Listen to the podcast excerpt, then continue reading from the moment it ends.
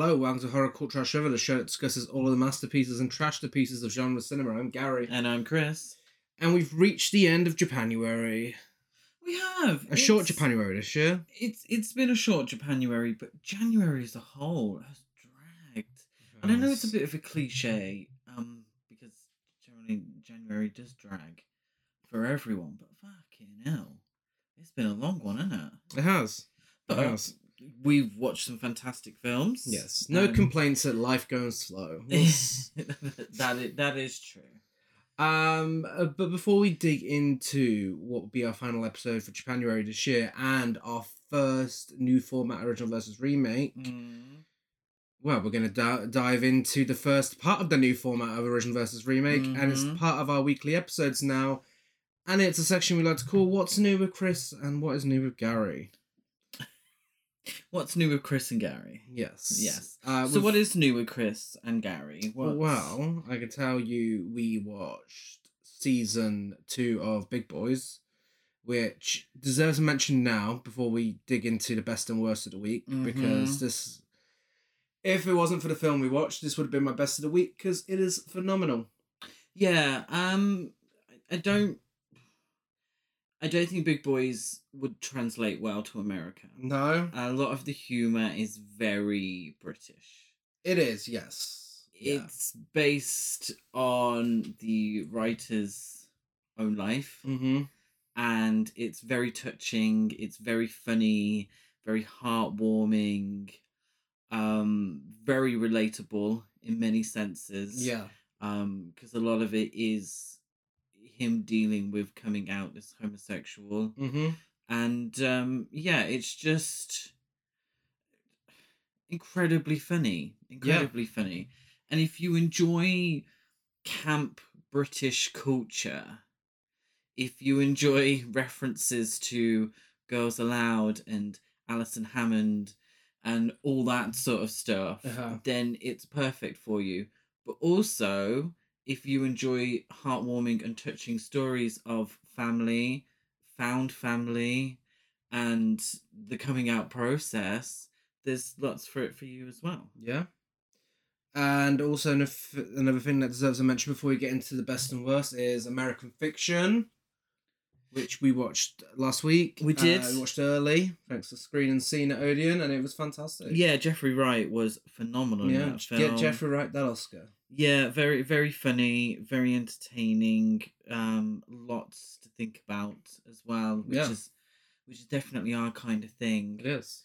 Um, I also personally would just like to give a shout out to a fantastic gig that I went to on Friday. Oh, oh well.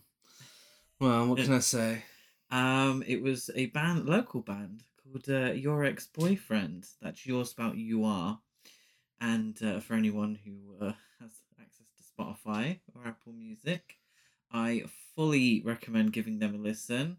Yes. Brilliant, you. I- brilliant I, band. I, I can't give a shout out to myself, so I appreciate you that. can't. I I was there. Gary was also there, but on, On stage. stage, yeah. Um, I finished The Color Purple. you did. It's one of the best books I've read. Yeah. No spoilers. almost almost nervous that the films may not be able to live up to it, but we'll, we'll soon find out. Yeah, I am in the process of reading The Color Purple, so no spoilers, Gary Cruz. And of course, the traitors finished again. No spoilers for that. Um, Mm. but what a show! That was that was intense. it, it was. I was heavily invested, and I didn't think I was going to be. Yeah. So props to you. Oh my god! And Salt Lake City, Real House of Salt Lake City finished as well. Like, what It are we going to watch anymore? It- it- it's yeah. all over. Yeah, and University Challenge will be finished soon as well. Laugh at that. We watch every week. yes, we do. Yes, we do. Um, Um, personally as well, I completed uh, Legend of Zelda: A Link to the Past. this is the one that you did enjoy. Yeah. This is the one that I good, did enjoy, good. that I had started. Um, yeah, one of the best games ever. I've completed it so many times. Um, I completed Link's Awakening fairly recently, so I'm gonna go straight on to Ocarina of Time, which is the best game of all time. So super excited for that. Great. In that case, let's talk about our best and our worst of the week. Um, I have one for each. Okay. I believe you We'll have one for each. Um, what's no? No? I've only got a best. Oh, okay. Oh, am I meant to? wow. Oh, did we watch something we didn't enjoy? Well, kind of. Yeah. Something weak. Oh, Um, and it would be a good segue into this episode anyway. okay. So our best of the week is now number four in my Letterboxd four. It is Andrew Haigh's incredible All of Us Strangers. As you know, I've read the novel. Uh, we watched the original film adaptation, uh, and now we watched the latest one, and it's the best of the three. But it's free for free. They're all five stars, and this is just genuinely one of the best films I've ever seen back to what you were saying about Big Boys, very British. I mean, it seems to be hitting off with American audiences though. Um, this is extremely British and extremely relatable, and kind of life affirming, but also absolutely destroyed me. Yeah. Um. God bless you, Gary. You are a crier, and uh, during films, and this one really got you, and it got a lot of people. Yes. and I don't blame them whatsoever. It's it's a tearjerker. I don't want to give too much away, um, but it, it is it is a tearjerker, but in the best possible way. It doesn't feel forced. You know how some films are like, "You cry, you cry, Mhm. you better feel sad about this." Um, it, it's nothing of the sort. It was a very tender love story about family and loneliness and the past and all that all that stuff. Yeah. It is outrageous that it has not been nominated for any Oscars. Absolutely outrageous. That's the biggest crime of the Oscars this year, I would say. Do you think we'll get a random like Americanized remake, like an Americanized version in the future, or do they not do that anymore? Potentially, Mm. potentially, but I mean, this is done pretty well in America by looks of it, critically Yeah. anyway. But um, it's it's one of those. I don't know if it's just felt under the release date time, and we're maybe going to see it pop up next year. But if not, then it is a crime. Or maybe it was just a film that wasn't really meant to. I mean, it's got BAFTAs written all over it. Yes, And it has been nominated. yeah, BAFTAs. and uh, the Golden Globes, and then basically every other award ceremony. It's just Mm. it's perfect acting, perfect writing, perfect directing, just everything about it is just perfection. But I do have a worst of the week as well. Okay. That is Ju-on The Curse 2. Oh yeah. Um, Oh yeah, yeah, that's true. the sequel to the first film we'll be discussing today. Yeah. Um, a sequel that the second film will be. Oh no. the, the first, Oh, the is the first. first, yeah. It's it's one of those where it's very much the Silent Night, Deadly Night two of the Juon franchise. It's just fucking thirty minutes of flashbacks to the film before it, um, and we watched them on the same day, so we did not need to see that again. Yeah. um, as good as it was. And then the rest of it's kind of a bit camp and in small parts, but then the rest of it's just like really dull. And it could have literally just been added on to the curse and been one two hour film. That's all it needed to do. It's true. It's true. Even then, it probably would have felt unnecessary. It just it didn't bring anything new to it. It just didn't need to exist. Well, we skipped. We got to the point where we were like, oh, okay, let's just skip forward yeah. because it's just a recap, and then the rest of it. I'm not gonna lie, I don't really remember much of it. Um, to be perfectly honest. And that is the perfect segue to bring you into today's original versus remake episode, where we are discussing all three versions of Juon the Grudge. Uh, first up, we have our poll results. Juon the Curse, because this is an original versus remake threesome episode, Juon the Curse received nothing. Oh. I don't think it's been watched loads. No. I'm not gonna lie, I wasn't aware of until. Neither was I until the box set was released, which is mad because I, I love the the middle film, um, which speaking of received seventy one percent of the vote, Ah, go. and the American one received twenty nine percent. yeah. Um, so with that being said, before we dive in, a spoiler alert is in effect, and Juan, what's your history? Um. Can I be honest? I don't remember. Oh, Had I watched it before Had we you met? heard of? No, I introduced Oh, I, you to oh the I'd film. absolutely heard of it. I'd Yeah. absolutely heard of it. Yeah, Yeah, no, the the, the original um the, the um I'm gonna say because it's Ju-on the the curse, isn't it? So I'm gonna Yeah. say the grudge and then the grudge two Ju- Ju-on the Grudge is the middle one. and then Yes, so 2004 is due just on the grudge, uh, I'd absolutely heard of, and I think I owned at some point but never watched. Mm. And then obviously I'd heard of the remake, being a big Buffy, Cruel Intentions, Sarah Michelle Gellar Yeah. fan. Yeah. Um, I'd absolutely heard of it. Couldn't be asked to watch it. Not gonna lie. so I didn't watch any of them until I met you. Yeah, on the Curse completely slipped past me, but um, Oh, Due yeah, the yeah, Grudge. that was so low budget, I think, Yeah. as well. I just yeah. Well, the, the middle film, on the Grudge, was the first J horror film I watched. Okay. So I remember when it was first released on DVD, which actually was about a year, I think, before the Sam Raimi produced film came out, Mm. and I just always remember my dad buying it. And this is when I first started watching horror films. It was amongst some of the first horror films I watched. Mm. And I just remember he couldn't sleep after watching it. and not a lot scared him because he watches so many horror films. So I was like, oh my god, I need to watch this. Uh, pretty much had the same effect on me. Absolutely scared the shit out of me. It was Really? I yeah, I still say this is one of the scariest films ever made. Uh, which shocked me because what that didn't shock me in my own opinion, but what did shock me was going on Letterboxd and seeing it's actually not that popular. No.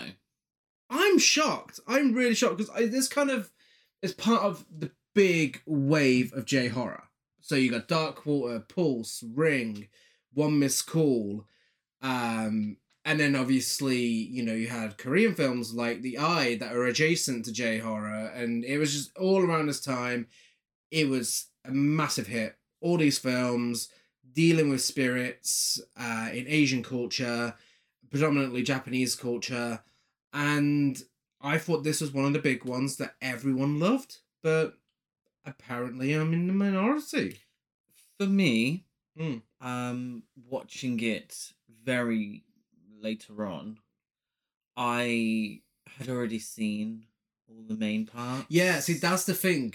I caught this at the right time. Mm, So it was a, it was slowly gaining cult status at this time. It had only just became available in the UK. mhm, Sam Raimi had been praising it Yeah. in the press, saying how it's one of the scariest films he's ever seen. So literally, all I knew was that it, it gave my dad a sleepless night. That's all I knew. Yeah. And it, this ending apparently was something else. So when I watched it and that ending happened, I still I still wasn't prepared for it, and I was terrified.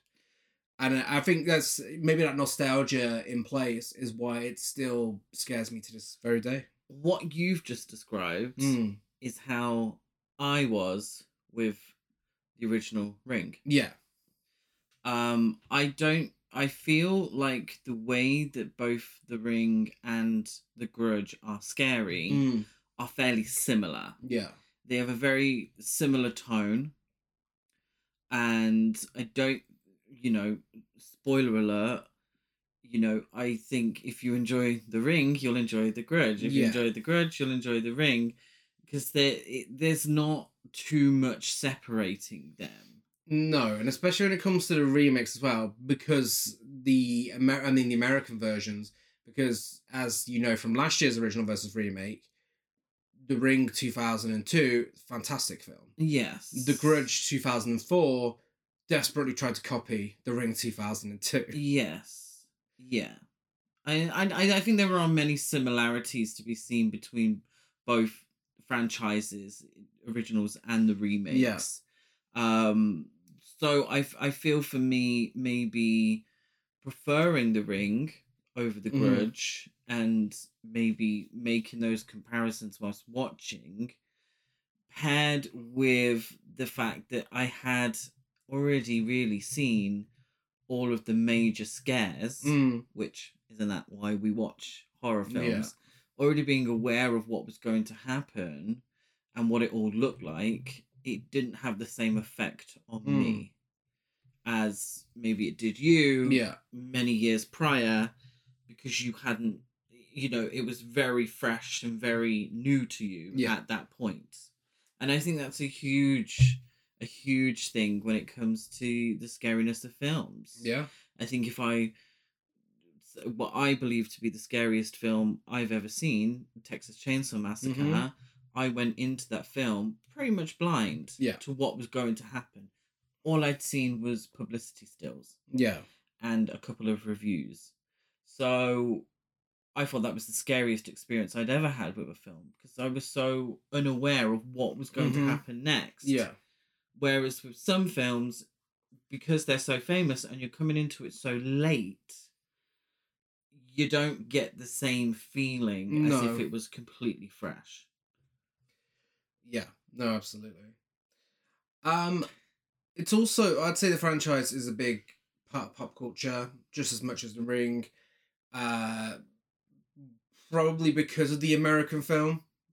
Let's be honest. Yes. Um, but this this franchise has had video games, TV series, the, the lot. It's Mm. you know we've even got a crossover with Sadako from The Ring. yes. You know, it's yeah. it's huge. It's huge. I think in the West, there's always going to be those comparisons to the Ring. Yeah. because the ring for the western audience the ring came first Yeah. the ring was the j horror film Mhm. that really started off the j horror boom but j horror has always kind of been a cult thing over Yeah. here anyway which is why these remakes happened Mm-hmm. and we'll speak about that a lot when we discuss uh, the grudge 2004 Yes. um, but I do feel like there's always going to be those comparisons. So I feel like the Grudge, yes, is probably a lot bigger in Japan Mm-hmm. than it is in the West Yeah. as a franchise. And I don't know, is it still continuing to today? I'm not sure when the last one was, but, Mm, uh, but fairly, recent. recently. Yeah. Whereas over here, it feels a very 2000s kind Yeah. of thing. Well, starting with Ju-on the Curse from 2000, let's get into it.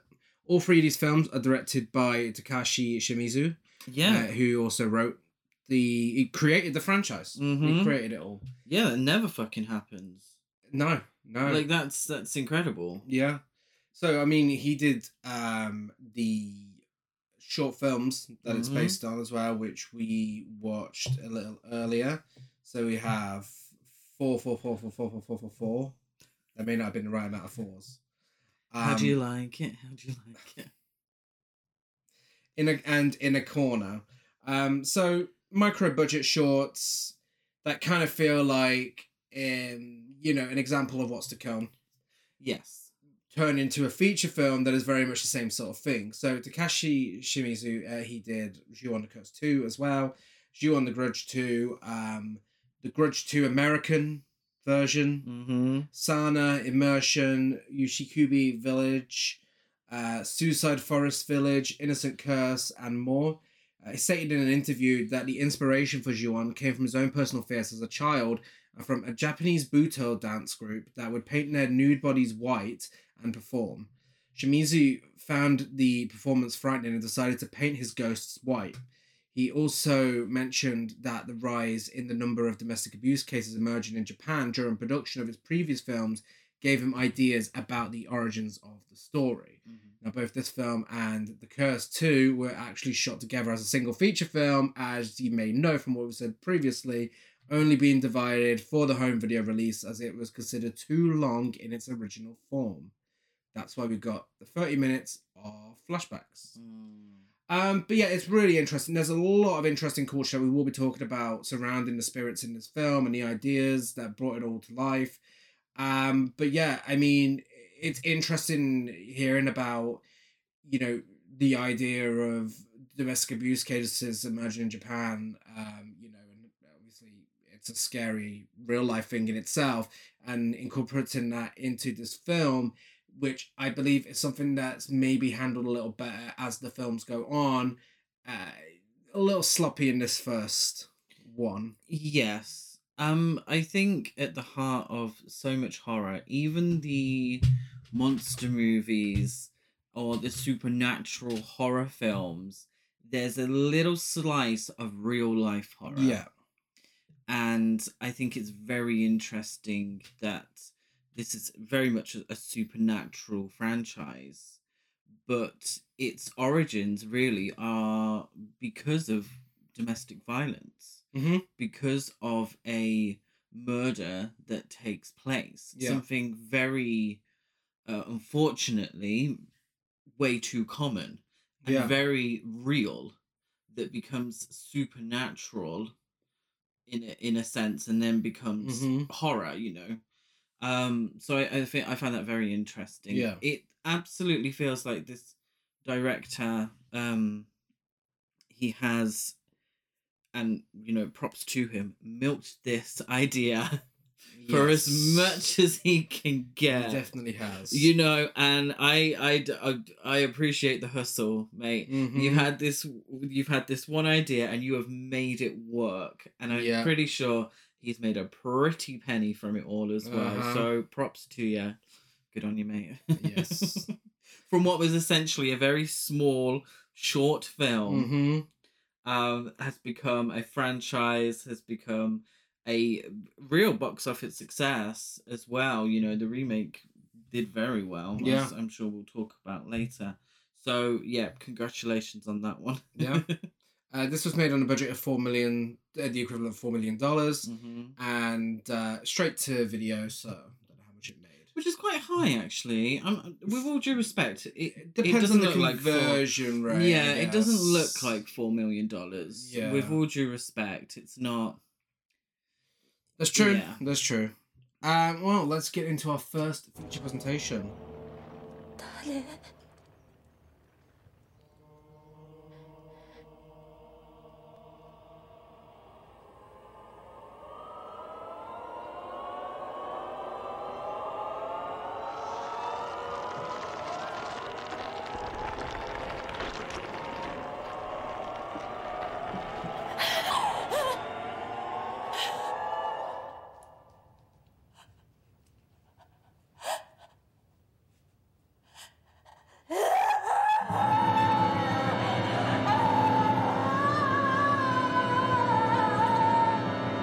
Start of this film makes you aware, as they all do, that the grudge is a curse that is born when someone dies in extreme rage or sorrow and lingers when the person dies. Those who encounter it will die, and the curse is reborn repeatedly, passing from victim to victim in endless growing chain of horror. So, uh, these films are presented in an anthology sort of style. I wouldn't say they're anthology films, but the structure is kind of like an anthology. Um, I will give you the backstory before we dig in. I've tried to put it in order with the film, but if I get it wrong, then don't tell me. No. So after discovering his wife um, Kayako as a deep crush on her college friend Shunsuke Kobayashi, uh, illustrator Takeo Saeki murdered her, their son Toshio, and the family cat Ma, and then deserted his house. The reason that the Saeki family have a black cat as a pet is because in Japanese folklore, it is said that owning a black cat will bring good luck and fortune, in stark contrast to their ultimate fates as vengeful ghosts. Yeah, interesting. The anger and sorrow surrounding the murder created a curse that turned its inhabitants into Onryo. So the backstory that creates the curse in this series is strongly reminiscent of the myth of Oiwa, spelled O-I-W-A, a traditional Japanese Onryo, which means resentful ghost, legend. Oiwa uh, was a housewife disfigured and brutally murdered by her unfaithful husband. She returns to haunt him like Kayako does to Takeo in this film and makes him murder his new lover. According to the legend, a curse accompanies her story, and that those who retell it will suffer injuries and even death. The disfigured aspect of the Onryo is likely what inspired Sadako's appearance in Ring. okay yeah Yeah. Yeah, um, I, I, we found for a lot of the horror, uh, Japanese horror films that we've discussed on the podcast, a lot of it is embedded in folklore, Mm. Um, particularly the, the sort of supernatural elements. things that are very ghostly Yeah. and um yeah, in- incredibly fascinating. Mm. Um, what was the film? I'm gonna embarrass myself now. What was the film where the two women are killed and they come back as vengeful ghosts? Which is so annoying because it's a fantastic film. Two women. Yeah, the mother and daughter. Well, the the, the mother in law and the daughter, whilst the husband's at war. Was the husband's at war? Mm, he's Oh. a soldier. Fuck. And the vengeful ghost. Oh my god, it's such a fantastic film. It's such a fantastic film. How silly of me.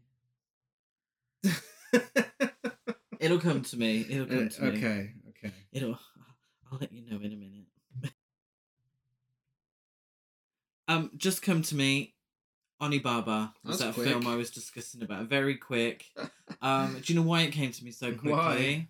Because it's a former podcast episode. yes, it is from last year. And I fully recommend you Yeah. listening to it because it's a fantastic film. I fully recommend watching it. That's one thing that was worth mentioning, though. I mean, obviously, they're not ghosts in that film. Um, Are they not? I didn't think they were ghosts. Oh, I thought there was an element of the supernatural. There is an element of the supernatural in there, but go back and listen to the episode and you'll find out what it is. Um, or watch the film. Actually, watch the film and then go back to the episode and enjoy.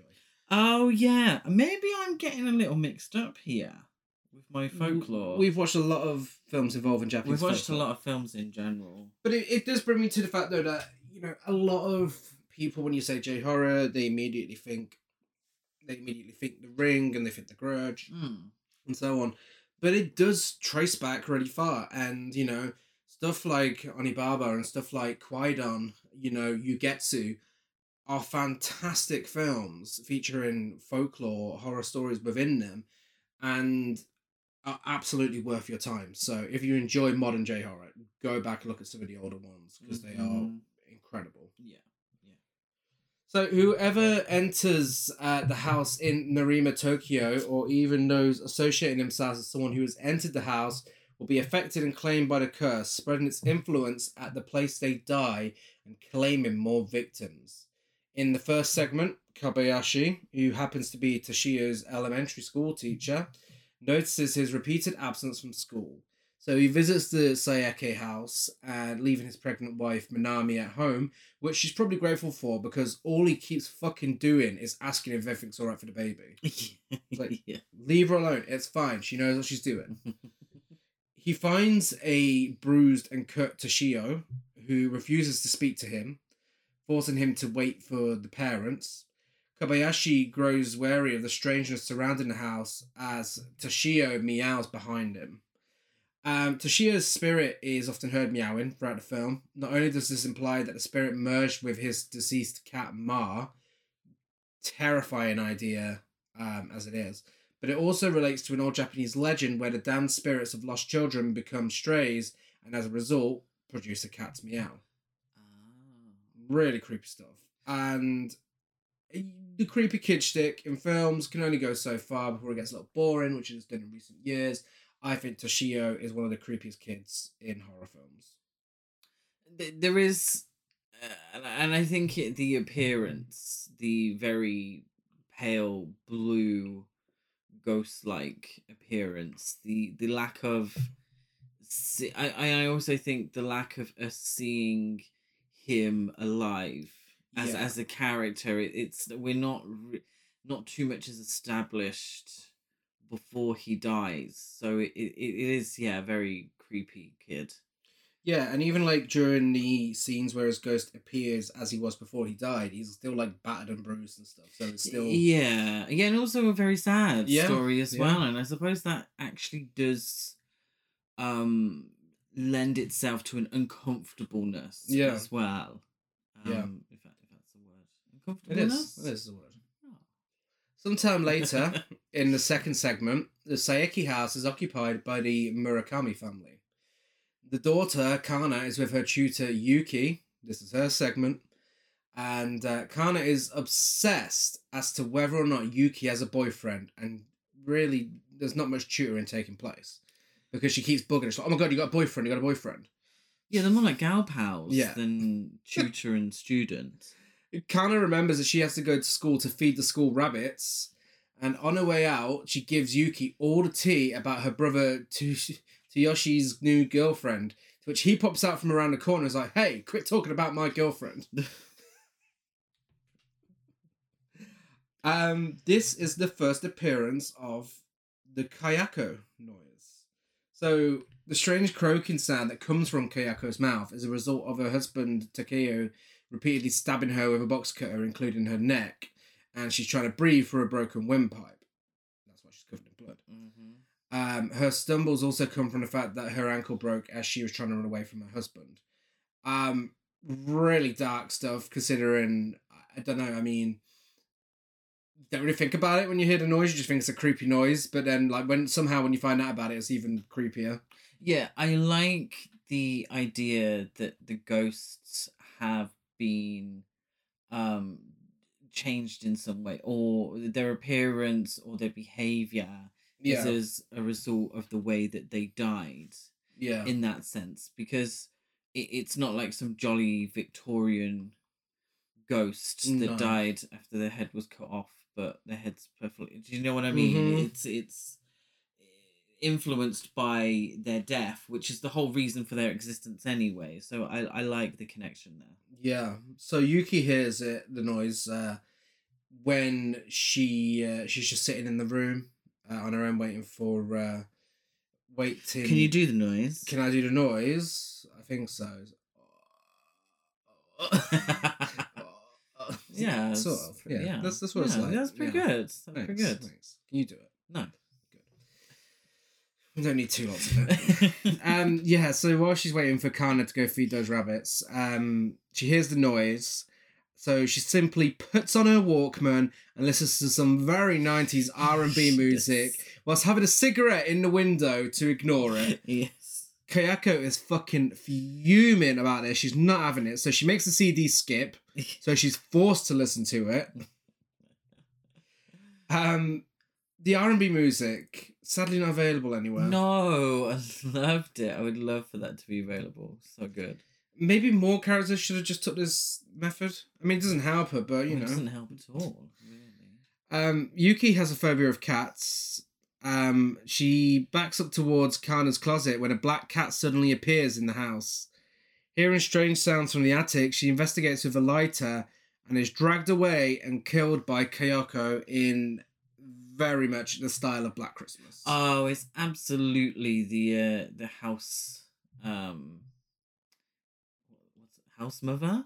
Yeah, it's house mother. yeah. Absolutely the house mother in Black Christmas. Um it's yeah, a really cool scene. I do wonder it, it feels a little hokey the way that she's left alone in the house. Like She needs to feed those rabbits. I know she's a tutor. Like, just go with her or go home. But then she starts being nosy around. She's nosy before she even hears a word. she's she's peeking, and uh, she's trying to get some tea on Yeah. them. I, I she may have been a spy. We'll never know, because uh, she's a right nosy bitch, isn't she? is. um, well, unaware of the incident, Kana's brother to Su- Tsuyoshi leaves for school to meet his girlfriend Mizuho in the third segment. Tsuyoshi never makes it to school, and Mizuho is forced to wait in the teacher's room while a teacher inspects the school once more. There, she is spooked by Toshio until she receives a call from 44444444. The Japanese word for four is she, Yeah. and it's pronounced similarly to the word for death. Uh, so there we go. Def, In def, case you were def, wondering. def, def, def, def, Yeah. Um, at which point Toshio appears directly beside her and meows at her. Terrifying stuff. Meow, bitch. This is taken from the short film, the 44444 Yeah. short film, um, executed a lot better here. Of course, it'll be executed a lot better as the films go on, but I think this is a great scene. Really creepy. Yeah, it is. Yeah, I, I do. I, I question what's happening at the school. It- I, I feel that some parts, the setup is a little confusing for Yeah. me. Like, why is the school so empty? What, you know, what what's going on? Why do the students have to feed the rabbits? Why does yeah? When the teacher's like, if she'd forgotten to feed the rabbits, why didn't the teacher just do it? Yeah. You know, it, it's the the setups are lacking for Yeah. me, but the results are great. Yeah. Which, you know, gets better hmm when it, he tries it again. Yeah. Detective Yoshikawa and his aide Kamayo uh, investigate the mutilated body of high schooler Hisayo Yoshida, one of the two students scheduled to feed the school rabbits, and uh, they find a human jaw nearby. Back at the Murakami house, Mother Noriko has just returned home when she notices a disheveled Kana entering her house. Again, really creepy stuff until she turns around. Um, her daughter moves to face her, showing her without her jaw, and she screams. Oh. Four million dollars. Um, Yeah. the year 2000. Yeah. That's, that's all we'll say. The budget's a little low. Yeah. To be honest. CGI is not great in any of these. No. Again, it progressively gets better, but they're still all a product of the 2000s. Yes. We cut to black and go back to Kobayashi's story, where, after accidentally stumbling, stumbling upon Kayako's room, he learns of her unrequited love for him and finds her bloody corpse hidden in the attic. This is Kayako's segment. Mhm. her moment to to steal the show. Panicked, Kobayashi tries to escape with Toshio until he receives a call from Takeo, who, in a bizarre series of events, has gone to his apartment, forcefully aborted Minami's unborn fetus, killing her. Mm. In shock, and understandably, like we all were when this happened, Mm. He's unable to respond properly as Kayako's corpse reanimates, crawling down the stairs and kill and killing him. Now, this is the first of three times this happens. This is the second. I'd rank this second creepiest of when this happens, um, and I, I fully credit the low budget for that.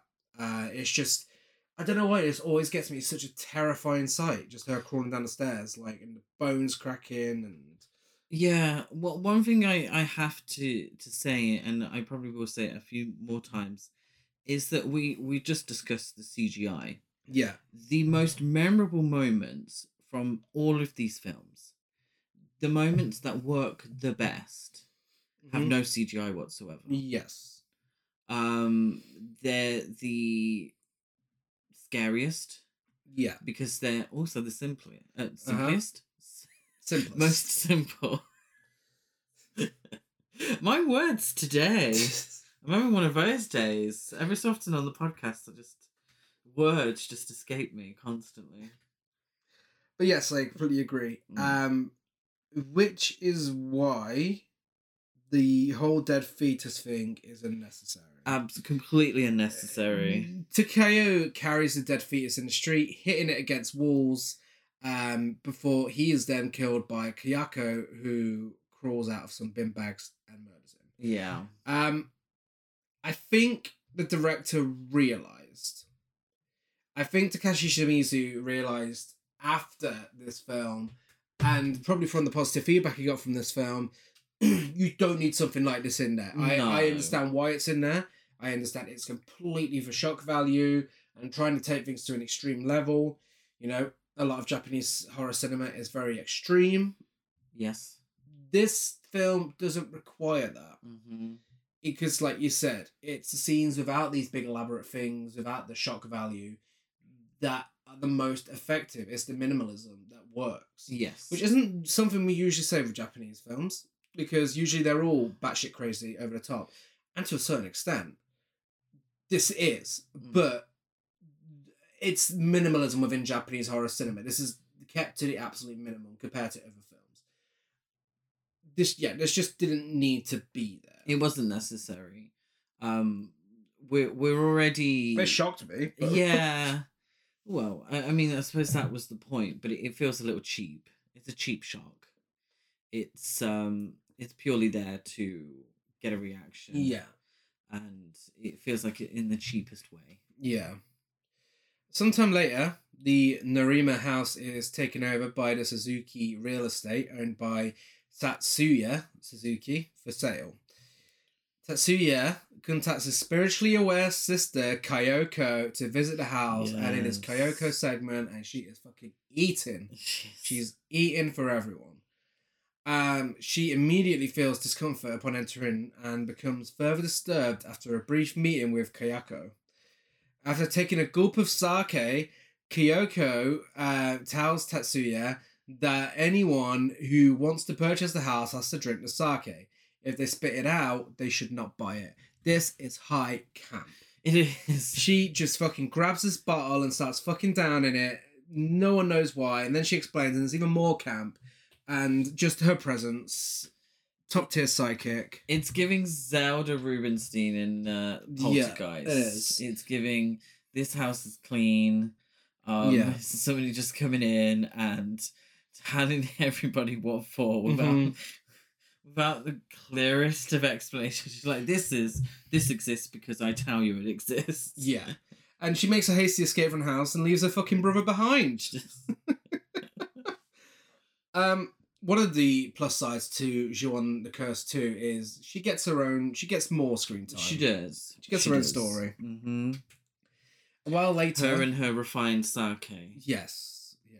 Because refined, because she says refined sake reacts to spiritual entities. Yes. So in case you ever need to get a ghost out of your house, you know what to do. Just, well, see if you've got one. I don't. What would be the British equivalent? I'm assuming Stella. Stella. No, Stella. No, Stella's French, isn't it? Stella Artois. French. It would be a Uh, pint of John Smith's, honey. Ask any British person, see what they say. Um, a while later, Kyoko is informed that the house has been sold to the Katada couple. She decides to check on the house once more and is shocked when she discovers that the wife, Yoshimi Katada, has been possessed by Kayako. And that is Ju-on the Curse. Yeah. Um it's lacking in places, but I can understand there's something good going on there. There are moments that are re- really good. Yeah. And um I've said it, you know, to Gary as we were watching it, and I'll say it now because you know it's a great time to say it. Uh, this almost feels like a bit of a sort of a little precursor to the main show. It's Yeah. it's kind of the director saying, "Here's what I'm capable of doing now. Mm-hmm. Give me a nice juicy budget." Mm-hmm. and I can develop this further and I can make it into something that I really want to make it into because it's got all the hallmarks there of what will Yeah. become Ju-on the Grudge. Yeah. Um, but it just needs refining. Yes. Um, and it, that's what happens, Yeah. thankfully. I like it. I, I really do. I would watch it again. I think it's really creepy. Um, and I think the low budget helps with that. Um, I think budget works in Takashi Shimizu's favor with each of these films. Mm. Um, for different reasons. And and this one is just so gritty. It's almost like a home video. Um, you know, it's it's good. It's good. It's not great. It's good. I feel like it could have been shorter. Yeah. I think the scares are really effective and I, I definitely appreciate it. That's Yeah. certain. Yeah. I wouldn't say you don't watch it. I wouldn't. I wouldn't, tell, no, I wouldn't no. say to anyone, "Oh, don't watch it. It's not worth your time." I'm saying that about the second one. It's literally just an hour and ten minutes. Yeah, Like Yeah. know, it's yeah. and as a little precursor to what the Grudge would become, yeah. I think it's a very interesting watch. Yeah. Next up we have Ju-on the Grudge from 2002, again written and directed by Takashi Shimizu. And you know you were saying about getting a bigger budget. Mm. $3.5 million. This was apparently made for less than the last one. Inflation, perhaps, Um. within the two years, maybe. Well, inflation would mean it would be more. Would it? Yeah. It should have cost more. Of course it That makes would. it even more of course it would, yeah. Um, I don't know. I I'm gonna be perfectly honest with you, Hun. I don't, I don't know where you got the four million from for the first film. I'm. Not, I don't think that's accurate. Yeah, I mean, my internet sources may be wrong. Yes. Who- this who's is- your source? Um, well, I checked IMDb oh. and Oh, Okay. And the other one beginning with W, just to double check. Um, but Which is fine. Wikipedia is perfectly legit. No, it is. I mean, it, it, it's. I, I, uh, no, I won't get into. it. depends what you're trying to find. My what I always question is why would anyone go on Wikipedia and lie about something that they enjoy? Because people are sad. But then, but, yeah, if if it's being mean about Taylor Swift, I can understand. But I don't think anyone. Um, ooh, I don't think anyone has a grudge against the grudge. Whoa. I couldn't think of another word. If anything, they're trying to make it sound better, saying it has a higher budget. yeah, I suppose. Um, well, this one made 3.7 million at the box office, which I believe it only received a, a no, I'm wrong. I'm wrong. I'm just about to contradict myself. Oh, This is the first of the Ju-on films to receive a wide theatrical release, okay. further proving your point from earlier on. Yeah. You know, this received a theatrical release, but didn't quite do. I think from a personal conversation earlier on, actually, I don't know if this is on the podcast, Potentially. but um, yeah, it just goes to show this was out there, and it didn't quite do as well as the one where you didn't need subtitles to watch it. so did this get a wide release in America? Is that what you're Yes, saying? Yeah. So it did get a wide. So this this Japanese film got a wide release in Yeah. America. Although I can't confirm if it had a wide release anywhere else. I think it's just America, but I think it's wide as in maybe it may have got other locations as well. yeah, uh, yeah. I I okay. Either way, 3.7 isn't great. It's just past the budget. Um, But in America, not in Japan. I- I all I could tell you is a wide I just okay. release. Let's just. I'm I'm going to I'm, I'm going to say I feel like this film was a success Yeah. in Japan Okay. because we get sequels and we get an American remake. Uh huh. So I feel like if it was a total bomb disaster, Mm-hmm. then we we wouldn't be sat here with a a triple original versus remake Yeah. threesome. Yeah. Okay. Okay. It, it received a limited theatrical release in the Philippines and a theatrical release in the United States of America. So there we go. Okay. There we go. Yeah. And I'm assuming it, it probably got a few showings here. Um, I'm assuming on DVD because if I remember correctly, it was another Tartan release. Here, I feel like I it, don't think it was. no. It was um ah, what was it called? What was it called? Because I played this DVD death. It was um ah What were they called? I'm gonna find out. I'm gonna find out for you right now. They were called Premier Asia. Oh, okay. Oh, wow. Okay. Yeah. But I feel like that's where the cult status came from. Uh-huh. DVD rather than a theatrical. I'm assuming Yeah. what we also, I suppose, need to take into account is the success of Ring. Yes. And this came out the same year as the Ring remake, Mhm. which we all know got a wide release Yeah. everywhere. So, yes. Yeah, so Sam Raimi, producer of the American remake, Yes. helped Sony option the remake rights because of how much of a fan he was of the film and because of how much it terrified him. But yes, after our fantastic professionalism, Yeah. well, it, That it's all a DVD learning process, isn't it? that DVD, the quality was fucking rough. Um, I think it added to it. I'm not gonna Mm. lie, the quality was rough, and it was very nice to watch this in 4K, uh, released by Arrow. Um, the original DVD had a dub. Okay. Don't remember it being as bad as the one on the Arrow. No. where everyone is painfully British. We did so one thing, and we never, we wouldn't usually, no, um, I think it deserves a mention. with live action films, in particular animated Japanese films. I- I don't mind a dub because they get a lot of very professional actors to do it, and it's animated, so it, it works, I think, better. Um, but when you're making notes on a film, um, sometimes it's difficult to keep up with the subtitles. Yeah. Um, so I asked that we had the dub on, and it sounded very British. it was uh, it was almost like a Jane Austen Hello, adaptation at times. Kayako, is that you? A little bit Charles Dickens as well. Yeah. Hello, is that you? Yeah, I'm just off to off to market. I'm just off uh, off to Tokyo. yes, it is. It's a rough dub. And it's it, do yeah. not watch it with the dub. It's a little. It, it's a little camp. So maybe give it five minutes and then go back. Um, yeah. Shall we talk about our second feature Yeah, presentation? absolutely.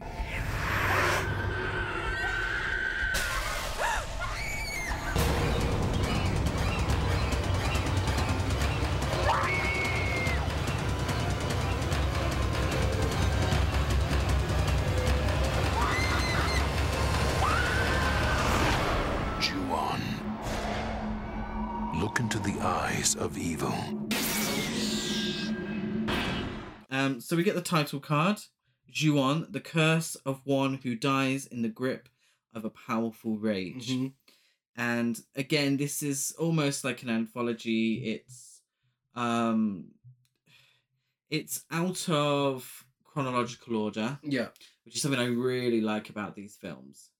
It's a puzzle and it's pieced together and by the end you have the whole jigsaw completed Yeah. and, and you know it all. So we start with Rika. So social worker Rika is sent by her boss Hirohashi to care for an elderly woman named Sachi. Um, she's just a volunteer and she's quite apprehensive about going by herself, but also pleased that she's been asked to go by herself. Um, Hirohashi says, uh, It'll be okay, I'll buy you dinner. So, there we go. Uh, the place is a complete mess, and she finds Sachi in an almost comatose state, with little care being given to her personal hygiene. Rika is a good egg, though, and gives the place a nice clean Yes. and Sachi a clean as well, and she doesn't complain about it despite it being maybe not what she expected. Um, after being alarmed by a cat noise, Rika soon discovers an actual cat as well as a young boy named Toshio in a cupboard. Uh, he's very scratched and I think a little creepier than the first yeah. than Yeah, the first so. one. I, I, I think the sort of makeup effect is Uh huh. better Yeah. um, which which helps. Uh, Rika then witnesses Sachi being killed by some sort of shadow ghost named Kayako, causing her to faint. Yeah. Um, yeah, the CGI a little better. a little. Yeah. Yeah, this is um, yeah, a little better. Let's just keep it there. So then we get this next segment, Katsuya. So uh, we're introduced to the uh, Tokunaga family, and consisting uh, consisting of salaryman Katsuya, his wife Kazumi, and his ill mother Sachi. So we understand Mhm. now that we're going back in time Yeah. Uh, from what we just saw. Um, Kazumi, much like Rika, finds a black cat and the young boy Toshio creeping around the house. She is seemingly attacked by some sort of entity off screen and she screams. Katsuya returns home to find his wife unable to move from the bed and investigates suspicious noises in the room before Toshio appears. He makes the meowing noises and Kazumi dies. Yeah. Katsuya's sister Hitomi arrives, sees the place as a mess, and can't find anyone apart from her mother, Sachi. Therefore, she decides to just get a start on dinner. I, was like, okay, the place is a shithole. Yeah. Yeah? Mm-hmm. You can't find anyone. Your ill mother has been left alone. Yeah. Okay? Th- This is a moment for concern. Mm-hmm. Yeah. What are you gonna do? Just make dinner. Yeah. Just gonna make dinner. Uh, she finds Katsuya and he tells her to fuck off whilst muttering to himself. uh, and he says, uh, "She had another man. That's not my child," Mm-hmm. which is concerning because they didn't have a child. Yes. We then get on to the next section. Hitomi. After being chucked out the house, Hitomi makes a call to her brother's home. She leaves a voicemail, and this is one that Rika had heard previously in the film. So it's all piecing itself together, which I, I really enjoy. I Mhm. love these. It's very um, like memento when you're, you're piecing it together Yeah. in your head. Uh, she gets a call in the ladies' room from her brother, and gets the famous croaky noise Mhm. before seeing the shadow ghost leave a cubicle. Yeah, and she doesn't have any '90s R&B on hand to solve it. No. she go no, she doesn't. She goes to the building security and the security guard goes to investigate. Hitomi sees the security guard being enveloped by the ghost via the CCTV and she runs to the elevator and then to her apartment. So seemingly she works in the same building that she lives in, Yeah, which um I mean I work from home. Uh, well we both work from home. I can't so- imagine that sort of environment. That It'd be a bit, yeah. I, I, I try. I to mean, it'd be easy getting it getting to work, you know. But Yeah, you'd have no excuse for being late. Um. Also, I'm not being funny, but this shadow ghost yeah, did not wash her hands after leaving that cubicle. no, she did not. So this pure, this poor security guard, he's got pissy hands all over him now.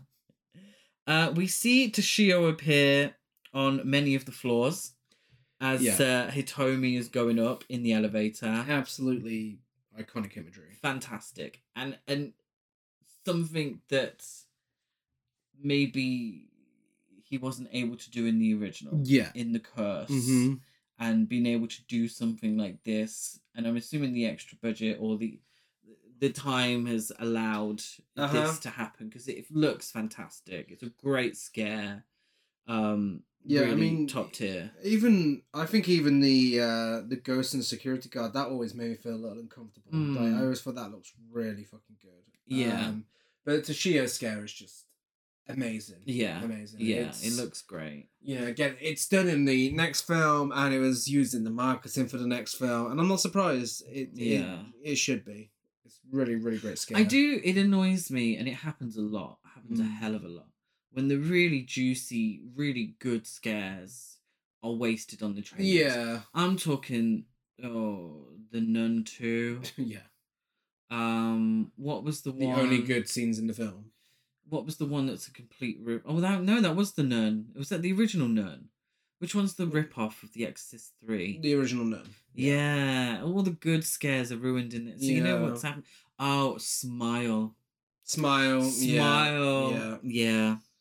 That was that was ruined. That that scare. That would have that would have been a top tier all Yeah. time jump scare.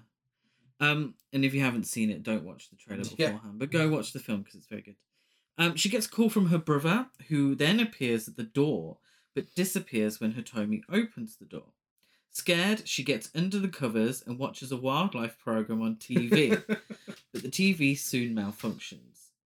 Now petrified, she feels something under the sheets and finds a rather blue uh, finds the rather blue face of Kayako with a Claudia Winkleman fringe. yeah. And uh, The time for talk is over. the time for talk is over. Um, yeah, we were talking about the elevator scene. This is top tier. Yeah. This this is and it's a shame because I was aware of this one. Um, but this is the one everyone talked about. Yeah. the creepy woman Yeah. under the sheets. Um, I mean, it's nightmare fuel. Yeah. I I think so many, and it it's surprising we hadn't seen it before Mm-hmm. because it's kind of a nightmare many people have probably had. Yeah. Somebody under the sheets with you that you don't know, Well. and then you lift them up, and there's there's Claudia Winkleman there. Yeah. I mean, again, it's based on the old Japanese urban legend of the girl in the gaps. Ghost which is said to enter our world only through small gaps in the real world. Ah. So I assume that's the same one that's on that famous YouTube video from that show where Japanese people react to random clips. I, I've Mm. never been able to find out what the show is. No. If anyone knows, please tell me.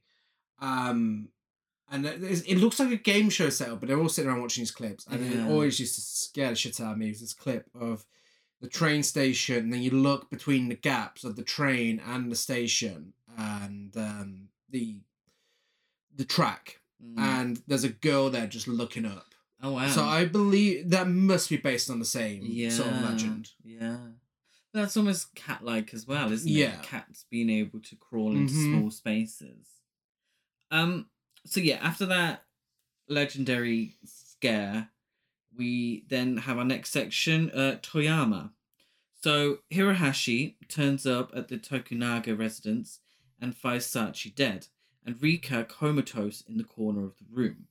He calls the police, and Detective Nakagawa and uh, Detective Igarashi discover Katsuya's and Kazumi's bodies in the attic. They later learn of Hitomi's disappearance and the death of a security of the security guard at the workplace. So, looking at the history of the house, they discover that several years prior, Takeo Saeki murdered his wife Kayako after discovering she was in love with another man. He also killed the family cat Ma and his son Toshio. So the murders created a curse that revives the family as vengeful ghosts, with Kayako's ghost murdering Takio. Whoever enters their house in Nerima, Tokyo, is eventually consumed by the curse, which spreads to the place they die in, and in turn consumes anyone who comes in. Mm-hmm. Um, is it? It's. I think it's interesting. Uh, obviously, it's it's the same curse as the original film. Yeah. Um, the idea that this curse then spreads to other people in other people's Mhm. homes, or, or where they die. Yeah. Um, obviously, many, many, many years before, but it's almost like a pandemic Yeah. it's um like COVID really or um so I find it it's interesting and I, and I don't know if because obviously it's based on folklore but if there's maybe Yeah. some real life pandemic Mm-hmm. or disease sort of based around that as well Yeah. you know that's been incorporated into this. I think it's very interesting. Um so the detectives they contact another detective who's retired and his name's toyama. Uh he's afraid to revisit the case. So he he was part of the murder case and he's scared to revisit it. Um they inform Rika that Toshio, the boy that she saw and identified from a photograph, is missing. Yeah. So he his body was never found. Um, but he would be a fair bit older than how he's appeared to Rika. Mm-hmm. So Rika obviously said he looked exactly like the photo, but he would be older now Yeah. so he wouldn't look like that. So Hirohashi dies, and uh, his body is found, and Rika is visited by her two new ghost friends at. So she's being haunted now. Um, love the really cool image of them watching her in bed yeah. Yeah. as she peeks from under the covers, and I feel there's a painting maybe. Mm. Um, that's very similar to this. Yeah. It's scary because it's so still. Mm. Um, like It almost looks like a painting. it does, yeah. Like Toshio is kind of so casual with the way he's sitting at the bottom of a bed, Mm. and you know, it's it, it- it's almost it almost looks like CGI for Kayako with Mm. the way she's leaning over, but it's not. It's it's actually her, and yeah, scary stuff. Toshio and um his mother kind of reminiscent and and I, I, it was it was never meant to be scary but you know that old advert that creeps you out of the, the kleenex japanese Yes. kleenex advert Yeah. do you feel like maybe it's kind of reminiscent of that yeah, as so. well Yeah. because uh, the rumor was that there was some sort of curse linked to Mhm. that advert and it is quite it, it's a very strange advert especially for kleenex Yeah.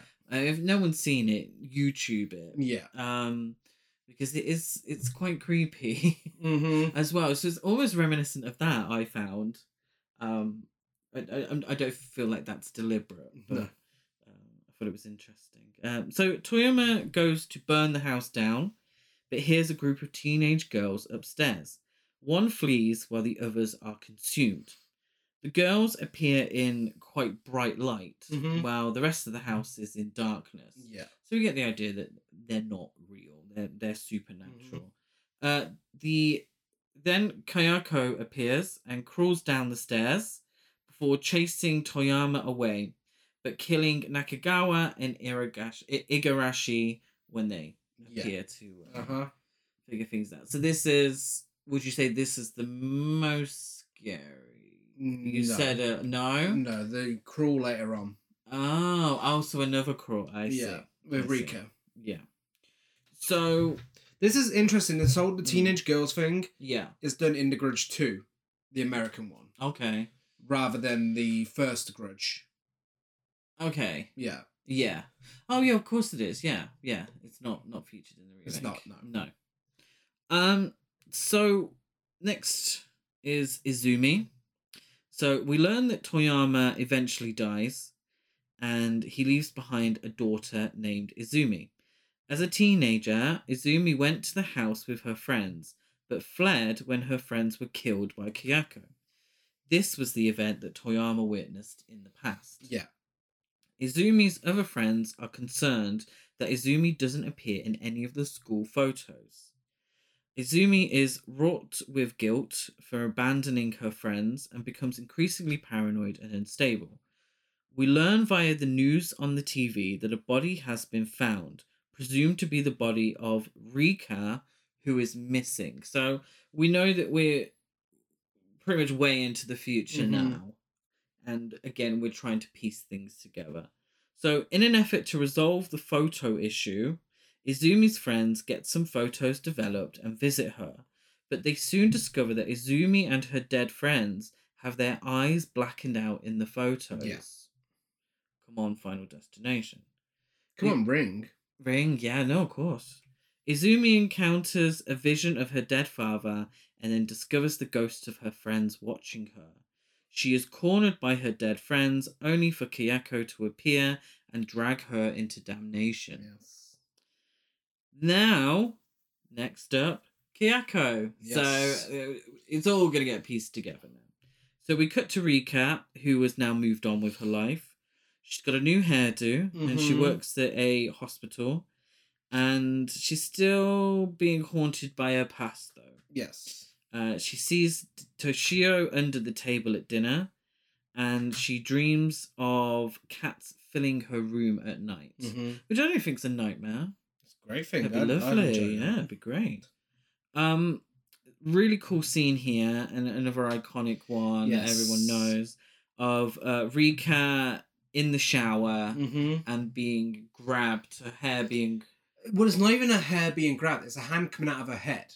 Well, it, no, it's not coming out of her head. It is because the fingers are out the back of her head, like the way it's facing. The fingers are coming out. Yeah, they're coming out of the back of her head. Do you think? That's what I've always seen it as. I've always seen it as like almost like the hand's gonna help her shampoo her hair. Like, no, it's grabbed, that's, like, that's scary held. movie four. Is that? Or does it actually? I've never Yes. seen. Oh, okay. I've only ever seen the first scary movie. um, yeah, just uh, for reference, so you can see we have Google Images up right now. So is the hand coming out or The hand in? is coming out. That's of- the remake, though, isn't it? No, that's Oh, that's the original. Yeah, the hand Oh, out. of the head. okay. Oh, wow. Which is even more terrifying. Like, yeah, that's creepy. just the I- creepy. idea of a hand coming out of your head, you know, that's horrible. It is, yeah. Yeah. No, it's a it's a very creepy image. I, either way, it's a very creepy Yeah. image. Um, so Rika's friend Mariko is an elementary school teacher, and she pays a visit to Shi- to to Shio, who is registered as her student but has never shown up for class. She calls Rika from the home, and the sound of cats in the background sends Rika racing over to save her. But unfortunately for Mariko, it's too late. Yeah. Kayako's ghost comes after her, and Rika witnesses Kiyako briefly take on her appearance in the mirror and then grab at her face in the same way others have grabbed at theirs. Yeah.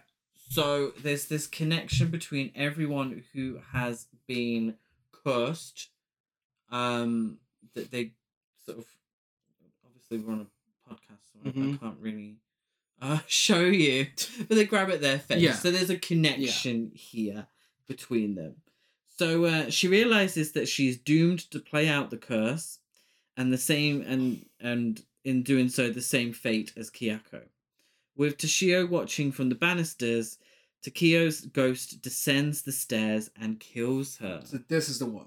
This is the one that um completely disturbed me when I first. So this is it. Taki- Takio descending the steps. No, no, no, um, well, It's it's both because at first it's Kayako. Mm. So when she goes there to the house, Kayako comes down the steps Mm. in the body bag. And, Mhm. um, Takako Fuji, who plays Kayako uh, in all these films, she is in a, all of them. yeah, she's a ballet dancer and a trained contortionist. Mm. So she did all the unnatural and seemingly impossible bends, snaps, and jerky movements Ah. um, without any CGI or special effects whatsoever. Ah. Um, Bend and snap works every time. Yeah, it does. Um, yeah, this scene is just uh, haunting. Like, just her because, like I said, it's done in the curse, but here it's done so much better. It's like the film knows this is the scene, this is the Mm. one, and it takes its time. The sound effects are on point. She looks terrifying. She is completely covered in blood and with the body bag still attached to her. and Um, reminiscent of Ring. The, Yeah. you know, reminiscent of that, having that key scene with the creepy girl descending the stairs or coming out of the TV. Yeah, yeah. And then having uh Takeo coming out as well, Mm. it's just it's really disturbing. Do you prefer this film to Ring? They are just about on par for me. Mm. I think Ring maybe edges it ever so slightly, but they're about on par. Because I would I would never say it's um what's the word that Madonna used describe Lady Gaga? Is it derivative? a well, what's the word? Oh, uh red, oh Reductive. Reductive. Reductive. Is that a compliment? Look it up. Look it up. I wouldn't say it's reductive I would in that way. say that Pulse is scarier than both. Okay. I think Ring is maybe the best film, and then The Grudge. But, I- say I'd- scares. Yeah. I'd say Pulse is the scariest. but would you say there's an influence there?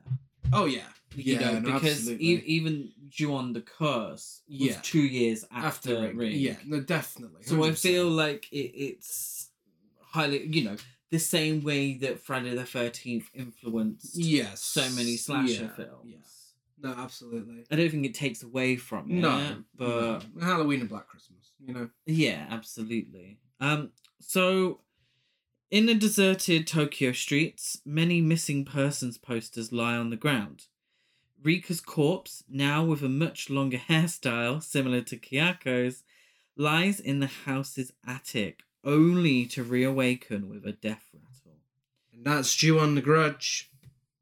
Yeah, um, like I said, I think it builds on a lot of what the original Yep. was going for or wanted to Uh-huh. do. Um, and I- think it does it successfully. Absolutely. I enjoy how the film plays out. I Mhm. like that it's almost like a bit of a puzzle. Um, I think the creepy factor is still just as good as, Yeah. as the curse. I, I think it kept a lot of what made the curse work Yeah. And yeah, like I said, built on it. You know, I, I think it was very successful. Yeah. No, absolutely. I, I truly believe this is a horror masterpiece and one of my favorite horror films and one of the scariest films ever made for me. Um, again, you know, there could be nostalgia talking, but I think, yeah, it's just amazing. I love it. Yeah, like like I said, I, I think for me being aware of the majority of the scares Mhm. beforehand didn't help. Yeah. Um, and also being such a big fan of the Ring and Yeah. that sort of being maybe my nostalgic J horror film. Uh-huh. I, I I think you know is where we differ. Yeah. in that sense. On to the final film, we have The Grudge from 2004, again directed by Takashi Shimizu- Shimizu. He was eager to work on a remake of his own film as he saw it as an opportunity to improve and fix some of the perceived problems and flaws that were present in the uh, previous film. Um, that doesn't happen here. I mean, it happened with the previous one Yes. that that fixed a lot of what was wrong with the curse. Um, less successful than the American one. I don't. i- i- Is he trying to do that? That's what he's trying to do. So he's trying to fix some of the issues, Yeah. or perceived issues with Ju-on the Curse. Yes. Uh, Ju-on the Grudge. Well, I mean, technically, yeah. both, really. Yeah. Um. Okay. I feel there's a point where an artist needs to take a step back and say, okay, this this is as far as I Yeah. need to go with this. Yes. Um, get your payday, mate. You know, and Um, I'm sure yeah. I'm sure he got a lovely payday for it. But if that was his intention, unfortunately, that that doesn't happen. No. It's written by Stephen Susco, who did Unfriended, Dark Web, Texas Chainsaw 3D, Wow. The Grudge 2, How Hell Fest, Beyond the Reach, High School, and Red. Not that Red. I'm assuming. Oh, which red then? Just a random film called Red. As in red for filth, or as Not Red, Helen Mirren. Red. My hair is red. Oh. Red, R E D. Oh, okay. Oh. Um, yeah. Um, I assumed that him as a American writer just Mm-hmm. wrote the Americanism part. I think so. I mean, majority of it is just the last film. Just the dialogue, um, I suppose. With white people. Maybe. Um, Yeah. Unlike the other Japanese horror remakes, like The Ring, Dark Water, Pulse, and One Missed Call, please don't put yourself through any of those other than The Ring. Um, this was the only film out of the others that actually remained in Japan instead of moving the story to America, which, has its pros and cons. Yeah, which on paper sounded really good. Yeah. I'm like, oh my god, I really appreciate that. Yeah, But in practice, it has many flaws. it does. It does. It's made on a budget of ten million dollars, and it made hundred and eighty-seven point three million dollars at mm. the box office. This film was huge yeah. to the point that The Grudge 2 was greenlit on the Monday after the box office success of the first weekend. Um, which was apparently a surprise success. Really? Yeah, didn't expect it. Oh, okay. This one's camp. Uh, so here's before we go into the film, here's a bit of camp trivia to get us into it. Before filming, the cast and crew went through a ceremony where they were blessed so that nothing bad could happen to them for filming. Camp. That, it's a little camp. That's it- high camp. Yeah. So, time for our third and final feature presentation. When someone dies in a state of terror, a curse is born. The whole time I was in that house, I felt something was wrong. Once you see it, you can never forget. Once it sees you, you can never escape.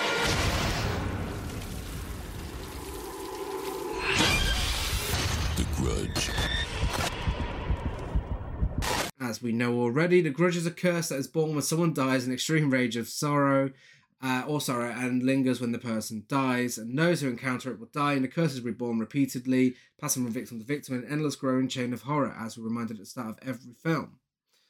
So, we start with college professor Peter Kirk, played by Bill Pullman, Yeah. big name, Bit, yeah, fairly big name. Yeah, yeah. throws himself off a balcony. Bye. Whilst his wife, Maria, camp icon Maria, does her best to look shocked. She's trying Ah, to bless her. Gasp. It, it, it yeah. Um, in 2001, Kayako Seki, uh, Saeki, a housewife in Tokyo, is in love with Peter, obsessively writing about him in a diary. Her jealous husband, Takeo, discovers the diary and believes Kayako is having an affair. In a fit of rage, he brutally murders her, their young son, Toshio, and the pet cat, Ma. After Takeo hides the bodies in the house, Kayako's ghost hangs him with her hair. After receiving a letter from Kayako, Peter visits the Saeki house only to find her and Takeo's corpses along with Toshio's ghost. Shocked and horrified, he flees the scene and commits suicide the next day. Now, a lot of that we don't see till later on, but Yes. that's setting up the story. That's where Mhm. we're at. The remainder of the Saeki family rises again as restless ghosts due to the curse, notably Kayako, who appears as an Onryo. In 2004, Yoko, a care worker, arrives at the house to find a dementia ridden Emma, played by Laura Palmer's mother, Yes. Grace Zabriskie. Yes, Queen. Um, in a role where she doesn't utter a single She doesn't say a word. single word. Um, or a scream. She's No. a great screamer. Yeah. She's alone um, before she encounters Kayako, who uh, drags Yoko up into the attic in the style of Black Christmas. So Grace Zabriskie, I'm just going back a little bit. Yeah, She's given Jean Slater. she is. Um, I love it because she's got that short, choppy hairstyle that older actresses loved Yeah. in the early 2000s. Mhm. Um, I'm talking about Susan Sarandon in The Banger Sisters, Jamie Lee Curtis in Freaky Friday after she got some little makeover. Uh, Annette Bening in general loved Uh-huh. that haircut in the early 2000s, Yeah. so I'm living for it. She's kind of that older lady in 2000s horror films um, that's played by a well known actress. But unlike the other ones, like uh, Faye Dunaway in The Bye Bye Man, she doesn't say a single word. Not a single word. Not a single word. Um, we're introduced to care worker Karen Davis and her boyfriend Doug, who looks suspiciously like the boyfriend from The Ring he has that hair, doesn't he? and was never a character in the Japanese film. No. How convenient. Um, Karen Davis, played by Mother herself, Buffy the Vampire Slayer, Sarah Michelle Gellar. Yeah. A legend. Yeah, CC. An icon. Um, Catherine Cruel Intentions. Daphne. Daphne. Yeah, just uh, a millennial. Helen Queen. Shivers. Yeah, just what what an icon. Um, this is her worst film. No, No? no, no. That's probably um, Premonition. Oh, I don't well, I've never seen good. that. I think that's a remake of an Asian film. Oh. Yeah. Um, Sarah Michelle Gellar starts off like a queen as she means to go on. She sets the clocks forward an hour so she can get a decent dick appointment before Doug has to leave. It's true. Um, oh my god. The girl is not allowed to slay, apparently, in this film. Is in a Oh. contract Mm-hmm. because she dons an ugly fucking jumper with the biggest fucking collar I've ever seen, and it even bothered me when I first watched it. It's, it's oh, it's awful. It's so beige. Her wardrobe is incredibly beige. The big finale, her big moment, she does it in jeans and a nice top, Yeah, not even a nice top. nice hoodie. Like a weird, yeah, like a very thin grey hoodie. Like, ugh. I mean, Boring. thankfully, her presence slays as it is. We don't need the outfits as well, but it would have been nice. Concerned about Yoko's disappearance, her employer, Alex, played by Ted Raimi, conveniently in a film produced by Sam Raimi, Oh, sends Karen and the ugly jumper to take over the care of Emma. At the house, Karen discovers Ma and Toshio sealed up in a wardrobe, and later on witnesses Kayako's spirit descended from the ceilings to claim Emma. Somehow the CGI is worse than the last one, but you know. Mm. Um, so Alex, Emma, Karen, Doug, the whitest people you know, just here in the middle of Japan. Yes. Um, I don't know why they conveniently all these white people come together in Japan.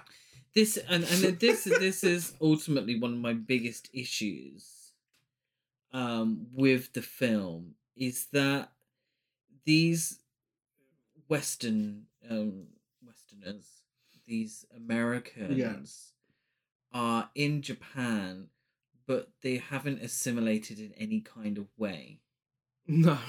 um but they, they haven't they the, bill pullman character i think is a little more fluent but the other characters don't speak japanese No.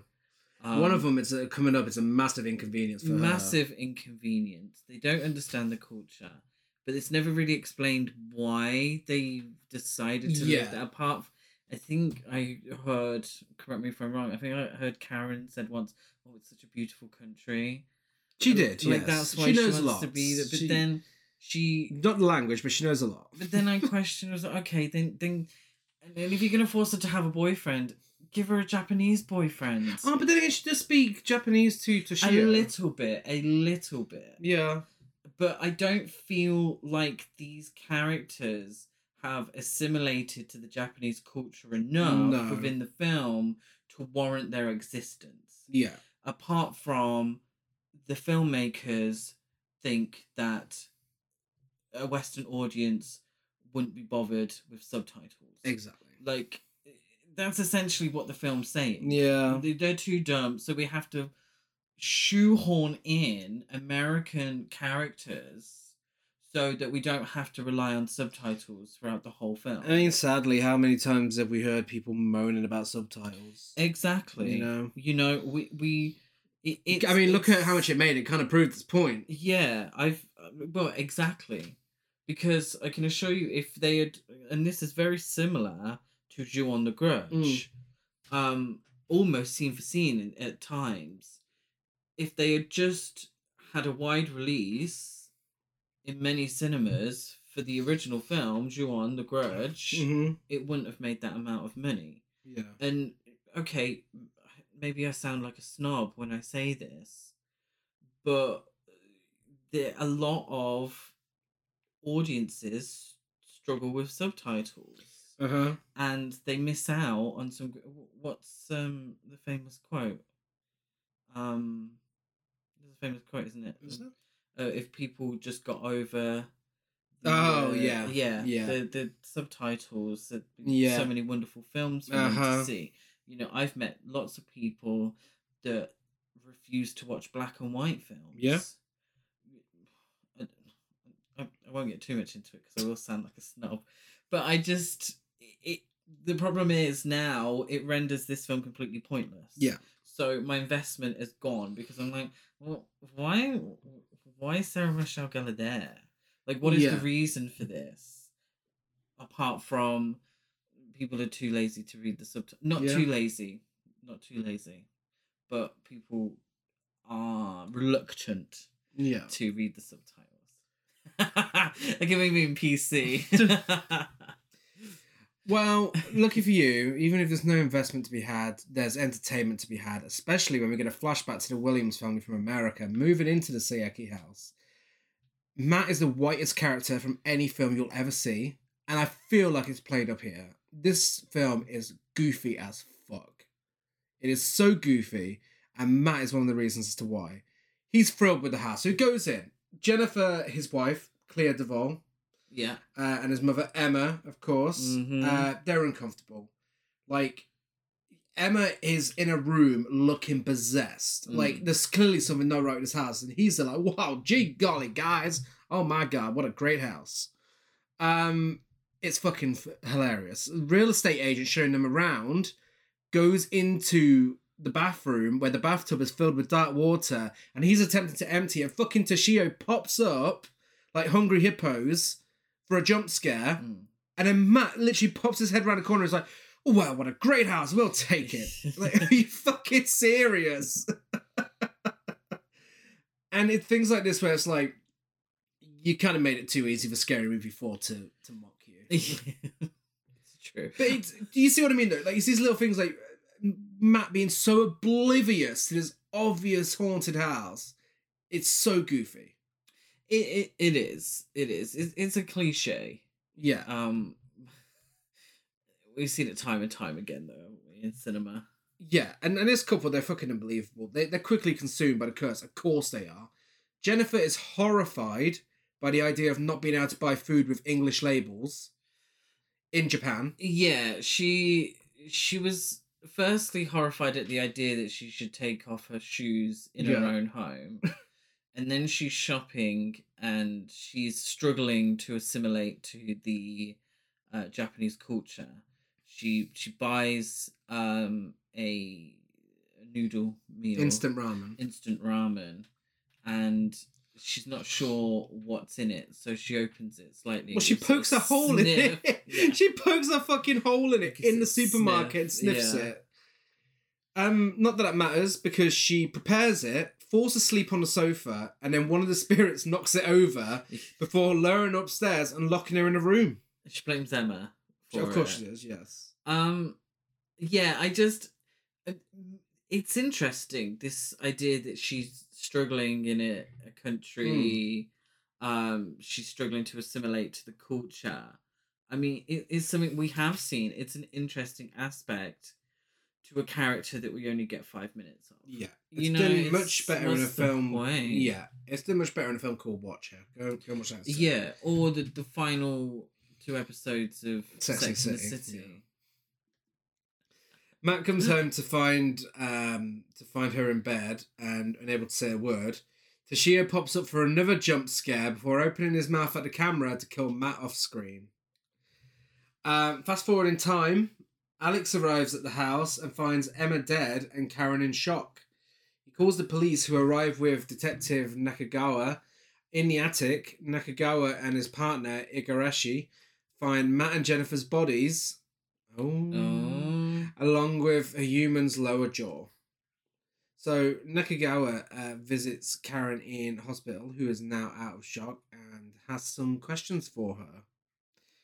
Um, yeah. Like, why did you decide to wear this outfit? That, and also he says, um, "You said the boy had been taped into the closet," and she was like, "I'm Sarah Michelle Gellar, bitch. I fucking brought him out of the closet." So, That's right. And there was a book, a journal. And, she, and he says it belonged to the boy. To which she says, and I shit you not, for I can't believe this is the second time we've had this on this podcast. She says, I don't think so. I think it belonged to a woman. The writing looked feminine. Shut the fuck up, Sarah Michelle. What are you talking about? What does feminine writing look like? Ask fucking the stars of Evil Never Sleeps as well. Two films that stupid dialogue has been in. Feminine handwriting, gender in handwriting. Unbelievable. Poor Sarah Michelle Gellar. She's given such a fucking dull and bland character to play. And she does her absolute best with it. But oh my god. This character's awful. Yeah, yeah. Nakagawa shows her the photo from the previous films uh, that's found in the house, and she points out that the boy is Toshio. Karen tells Nakagawa that she felt something was wrong from the moment she entered the house, and he gives her some backstory. Meanwhile, Matt's sister, Susan, played by KaDee Strickland, is pursued by Kayako around her office building. So this is very much the same as the previous film. The security guard and the ghost and so on. The lift. Toshio watches her from multiple floors when she gets in the lift in her building, not in the same building this time around. Um, still just as good as before. Really great scare. Mm.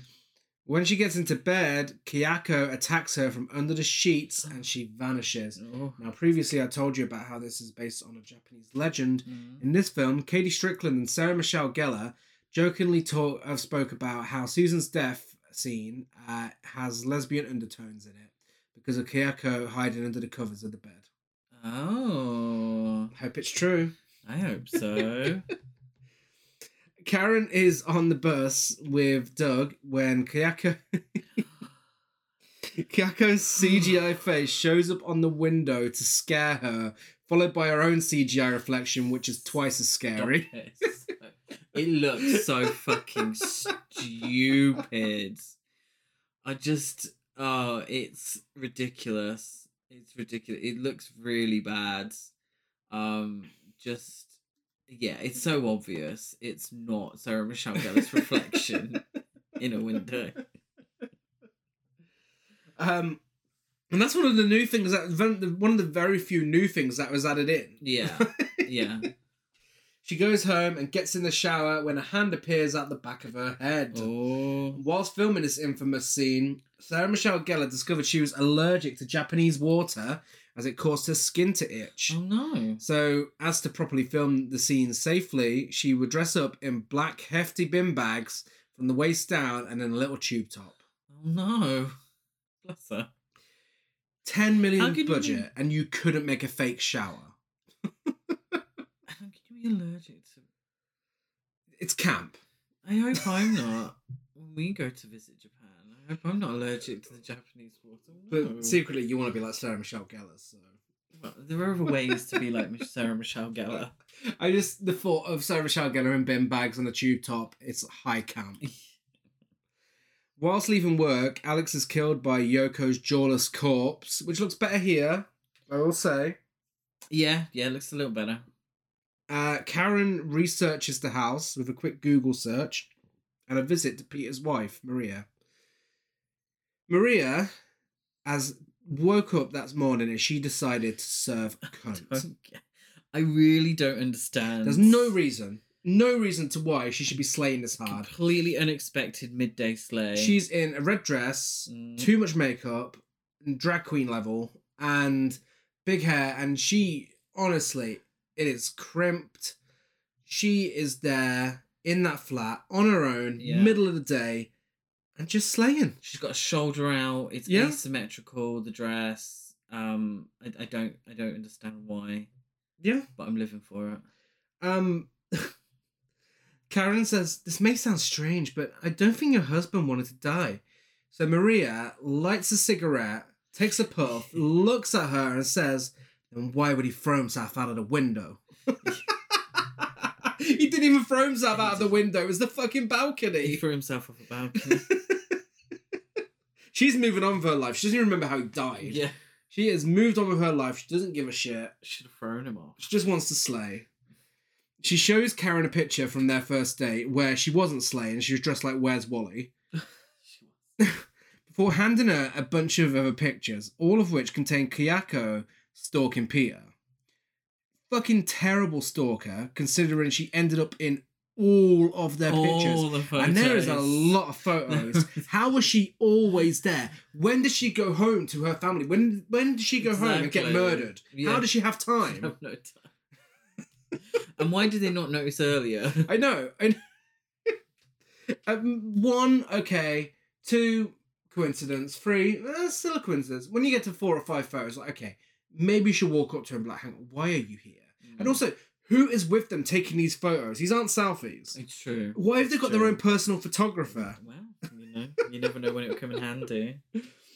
Flashback to we get a flashback to Peter visiting the house in a scene that remakes the start of The Curse when Kobayashi discovers Toshio Mm. and he meows behind him. Great, good recreation. Yeah.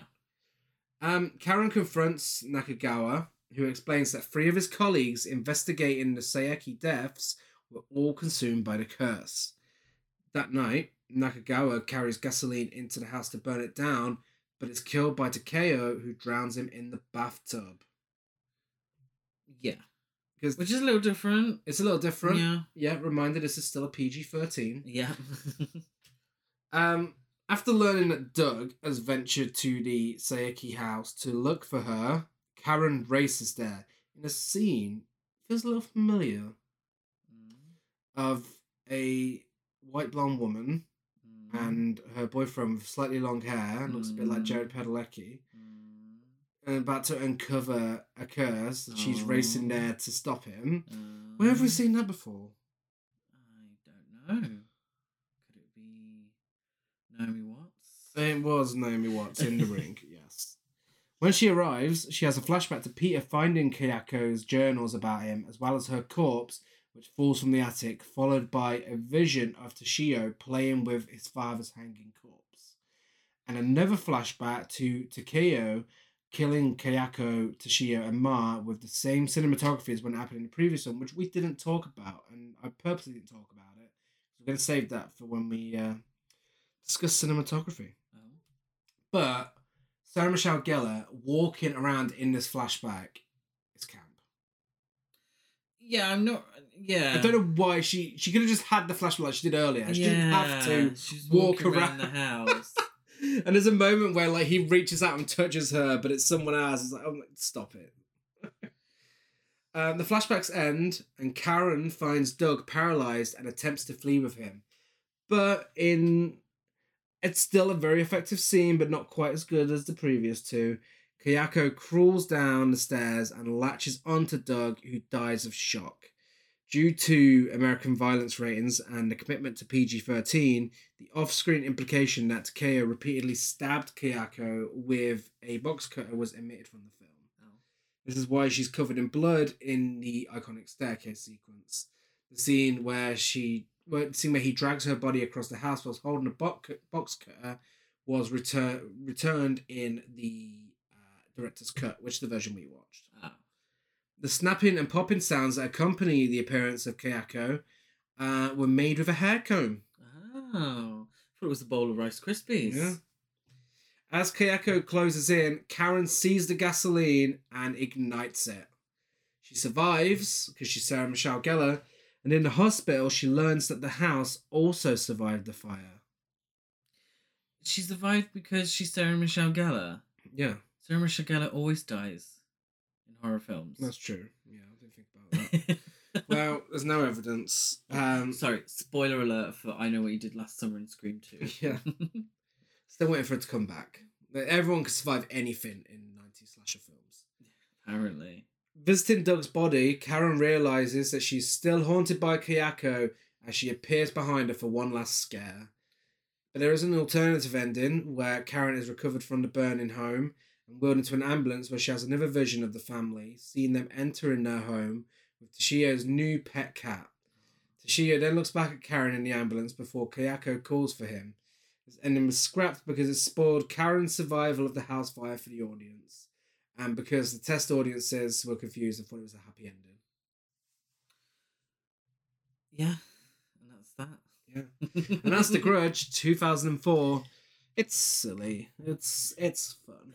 My my problem, and I- I'm going to tell you the few problems that I have with it because I don't think it's ultimately a bad film. No, Um, I think the best parts of it were taken directly from the previous the film. the yeah. previous film, but for me, the fact that it's set in Japan renders the whole thing a little pointless. Yeah. In my, in my opinion, as it pretty much just follows the same story as the previous yeah, film.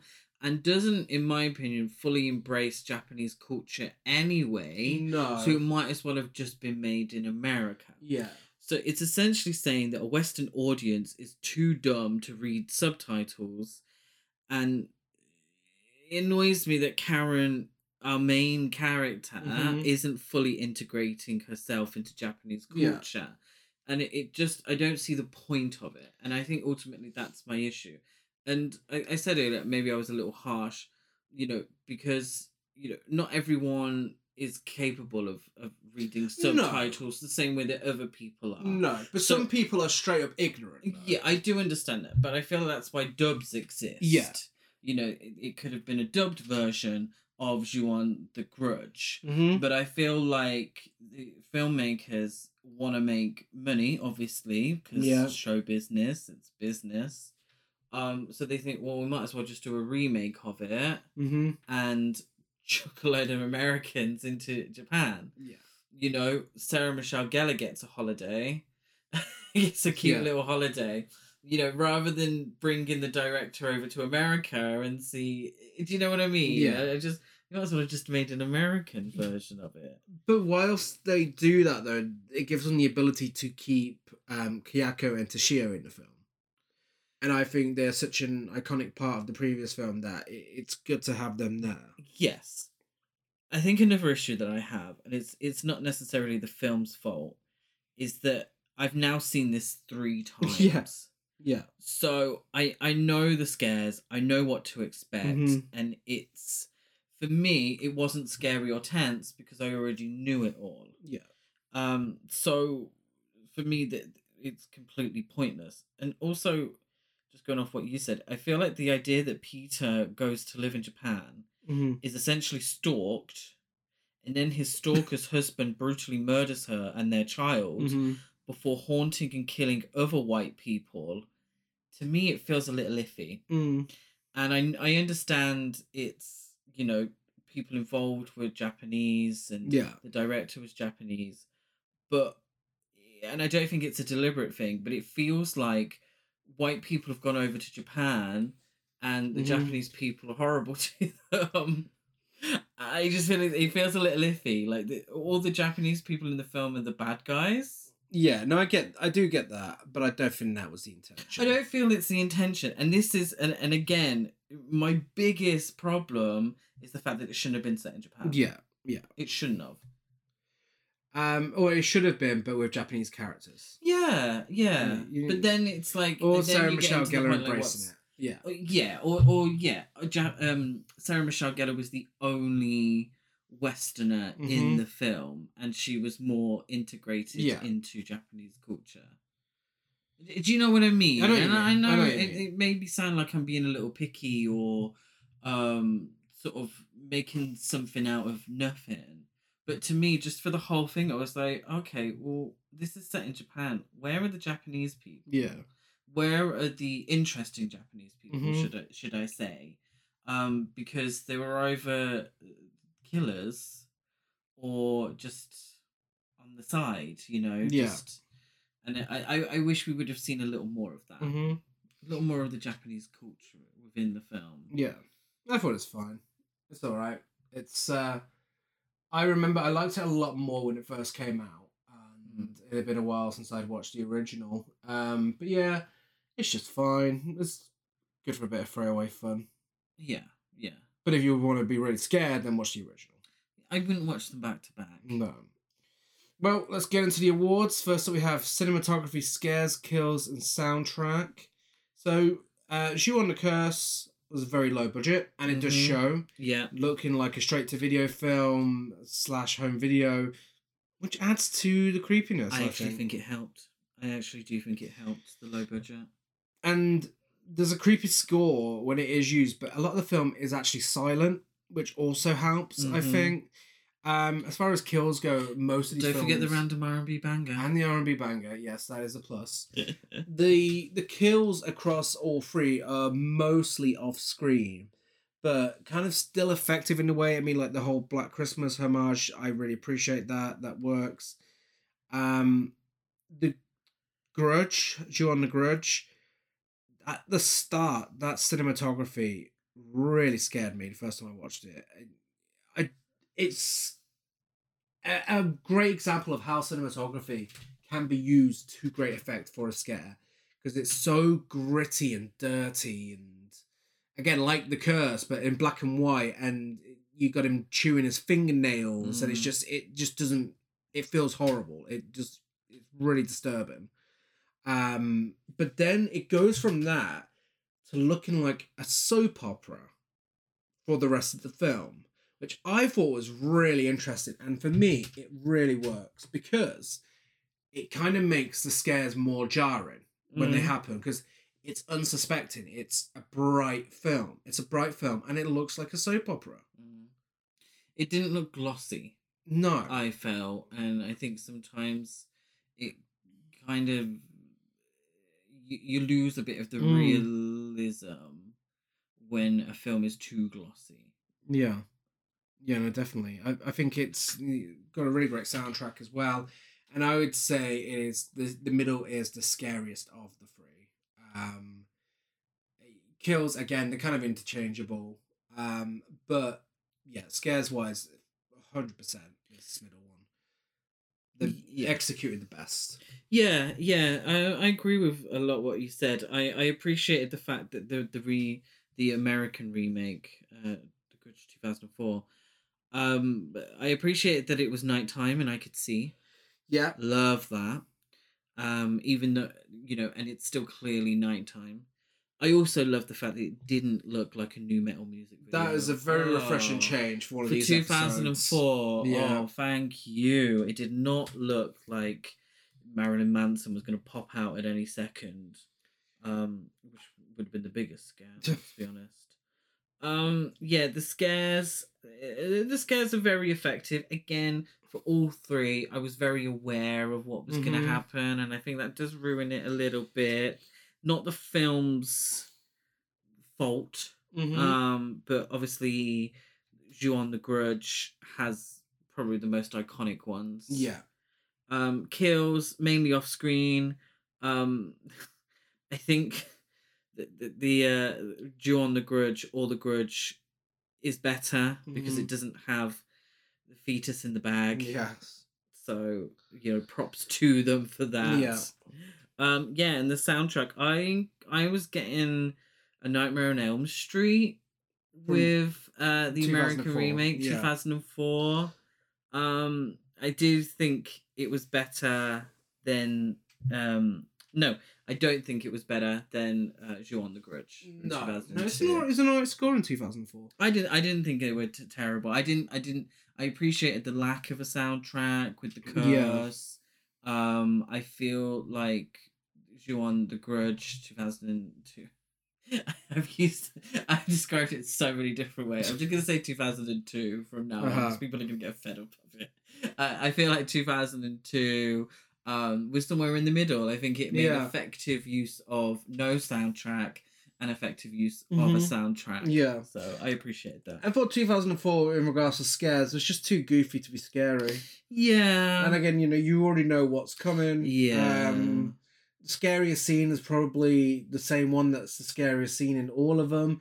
Um, but I appreciated the throwback to the cinematography from the start Mm, of um, the previous film. I thought that was great. yeah. Um, but overall, I mean, all of them, uh, for me, it goes to the one that did it best, and that's uh, the Grudge. Um, I yeah. Do you know what? I completely agree. Yeah. Actually, I I do think that um 2002 wins in all those categories.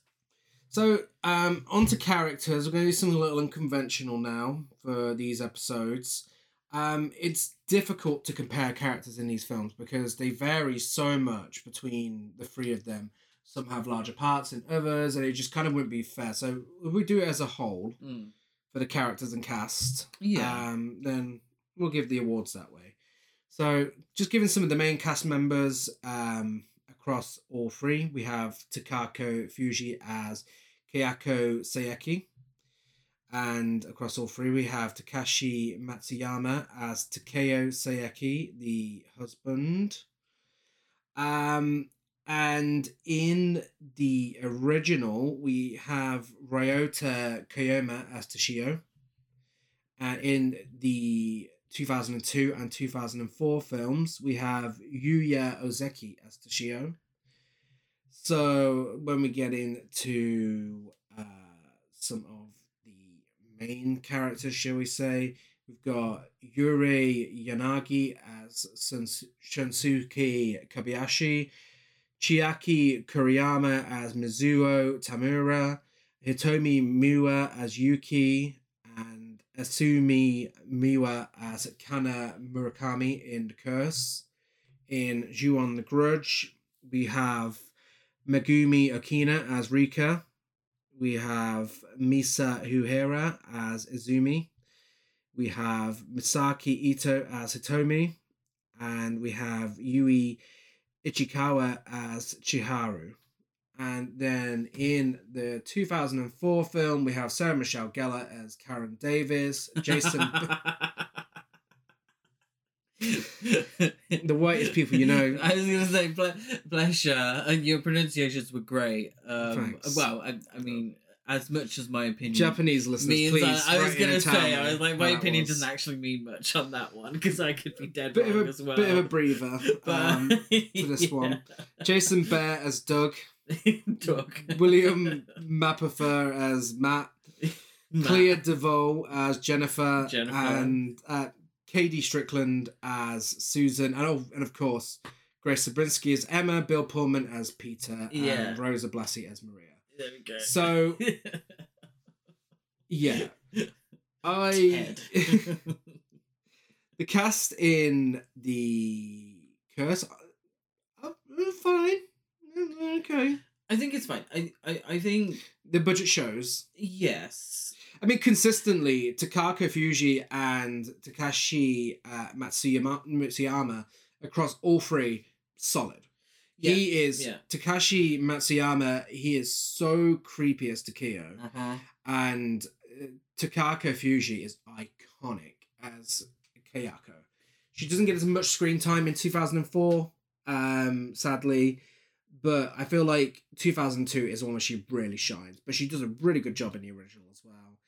Um, and as for Toshio, I think the kid in the the curse is a good job. But for me, I think the better one is Yuya Ozeki in 2002 and 2004. I think he's fantastic. I feel like between the films, there's not much that differentiates between them. If No. I'm being perfectly honest, uh, with any of those three characters, and ultimately, that's the centerpiece of the film. Yeah. That's the reason for the season. That's that's why these things are Mm-hmm. happening. So it doesn't need to change. Um, I think they do a great job. mm-hmm. I think they are um, adequately creepy Mm-hmm. and they, they don't you know it's not acting it, it's not Um, like, well, there are no speaking. Is there? There's No, speaking for no. any of them. It's a physicality, and they do that Well, really well. I mean, there is for Takeo in the Curse because Mm. obviously fetus. oh yes, of course. He, he I mean, it's but even the speaking Yeah. part is really creepy. Um, Yeah, So but I feel like the the purpose, um, particularly for um, Kayako, um, is a phys- yeah, yeah, is a physicality. yeah, yeah, It's a look. It's a very Yeah. visual performance, and I think they do extremely Mhm. well between all three. So it, it's a difficult one there because they're kind of doing the same thing. yeah, but they're so good at it Yeah. that you know that's why they were asked to return. yeah. Ultimately, I think Ju-on the Grudge for performances and for interesting characters wins Mm. because they're kind of one dimensional in Ju-on the Curse. Yeah, and yeah, then- yeah. They kind of don't get enough in The Grudge 2004. Whilst performances are absolutely fine in 2004, you know, I mean, Sarah Michelle Gellar does her absolute best. Grace, I think Grace Zabriskie is great in a small role. Um, you know, it's fine. But then in Ju-on the Grudge, it feels like everyone gets proper development as much as they can within small roles. And I think the performances are, are great across the board. I'm going to be brutally honest. I feel that in all three films, the character development could have been more. Yeah. I could have had a little bit more of the characters about who they are, Mhm. what they're about. I feel like in 2004 they tried, Yeah. and I feel like they probably shouldn't have. Yeah. Because if you're just going to give me a little snippet, I'd rather you don't. Mm-hmm. If, you, if you're not going to do it properly, don't do it at all. yeah. Um, I do feel like in 2002 we got more. Mm-hmm. I liked um, Rika as Yeah. a character.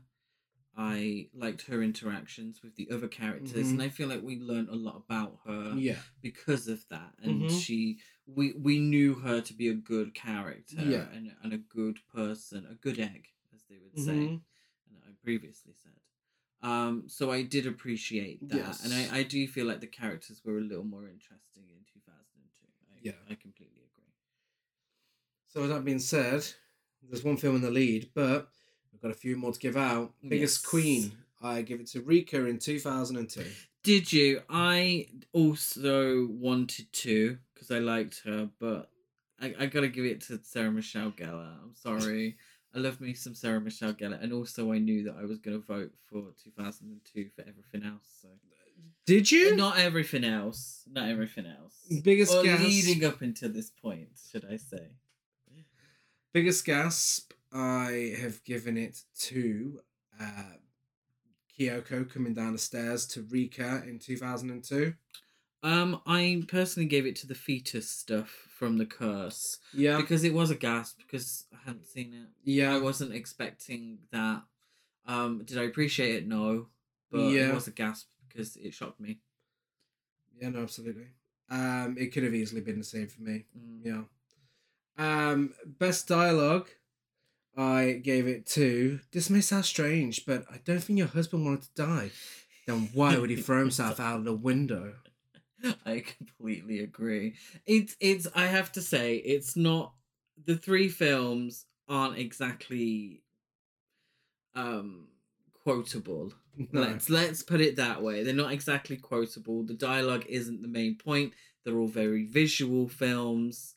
Um, so that was the standout for me because number one, it's hilarious. Yeah. the delivery was hilarious, and it was camp. Um, and that's camp. Is that your that's camp? no, there was something that outcamped it. For me, um, it's Maria's outfit in Okay. 2004, but that's a tie with uh, Kyoko's psychic visit to the house where she nicks half a bottle of uh, sake, spits it out to show the house is haunted, and then leaves. in curse. that was.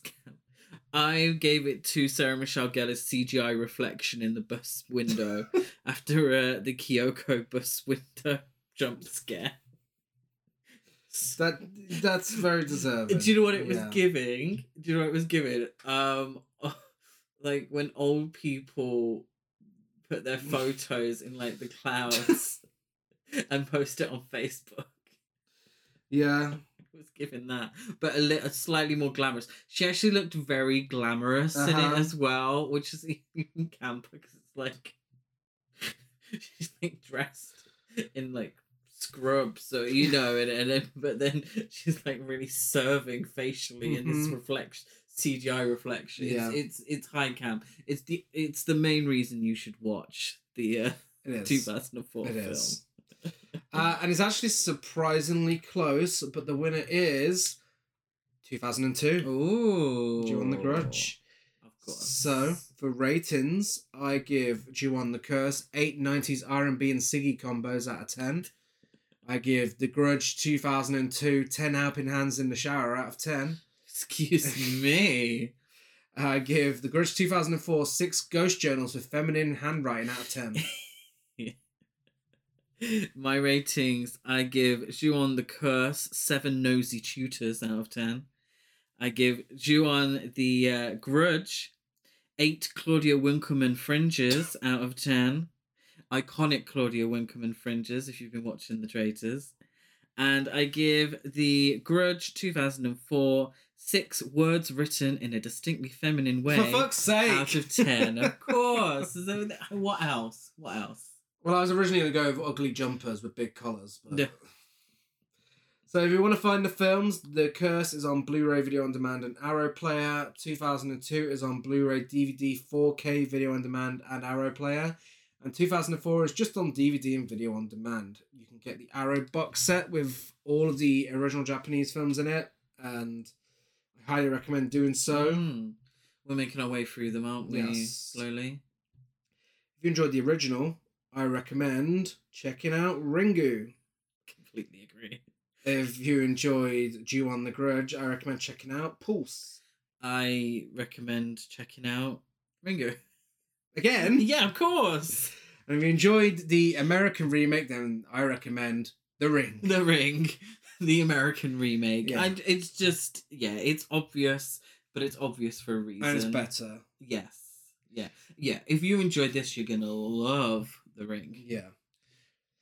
So, uh, that is this month's original versus remake done. Feels weird about having the best and worst of the month, doesn't it? Yeah. Uh, give us a rate review. well, what would you say would be your best of the month? Oh, it would have been All of the Strangers. Yeah. absolutely. Mine would be Zone of Interest. Oh, there we go. Thanks for asking. Well, we weren't doing the section, but yeah, but for the whole month, the whole month, it's interesting. Or Elizabeth Taylor in London. We are Horror Cult Trash Other on Facebook, Instagram, and TikTok. Horror Cult Trash on Twitter. I'm Dead Gaz92 on Letterboxd, Gazmo205 on Instagram, and GazChris92 on Twitter. I'm Chris Barker eight two three on Instagram and Letterboxd. And we're also Gas Horror Festival across all social media. We are edging closer to that lineup announcement. Excuse me. Give us a rate, review, Those 10 subscribe. hands in the shower. Oh no. Give us a rate, review, subscribe on iTunes, like and follow, and everything else. Next month's original versus remake. And don't forget to search your ex boyfriend. Yes, thank you. On Thank you. Spotify and on Apple Music. Yes. Didn't hear it from me. You Um, heard it from me. next month for original versus remake it's uh, a new sister episode to original versus remake that we like to call adaptation versus adaptation Why is that, Gary? because we are talking about both adaptations of stephen king's Pet Sematary Yes. and uh, yeah So- adaptation versus adaptation opens it up a lot more for us Yeah, we've been a little pedantic. yeah Um, to prevent maybe some of us being pedantic about these things. So it's not a remake; it's an adaptation of the same source novel. Yeah. But we'll be doing exactly the same It's thing. exactly the same thing. It's the exact same format. It's be exactly It's- the same format as original versus remake. And on Tuesday, um, because February is, of course, Women in Horror Month on this Mm. podcast, February will be What Lies Beneath. Michelle Pfeiffer serving cunt with a capital C. It's fucking camp. Harrison Ford's in it. It's an erotic thriller, kind of. with ghosts. You're not ready. I'm so excited. I've never seen it before. Um, I feel it's gonna be a highlight. I last watched it when I was 11 and I was obsessed. Okay. We'll be back same time, same place next week. Bye.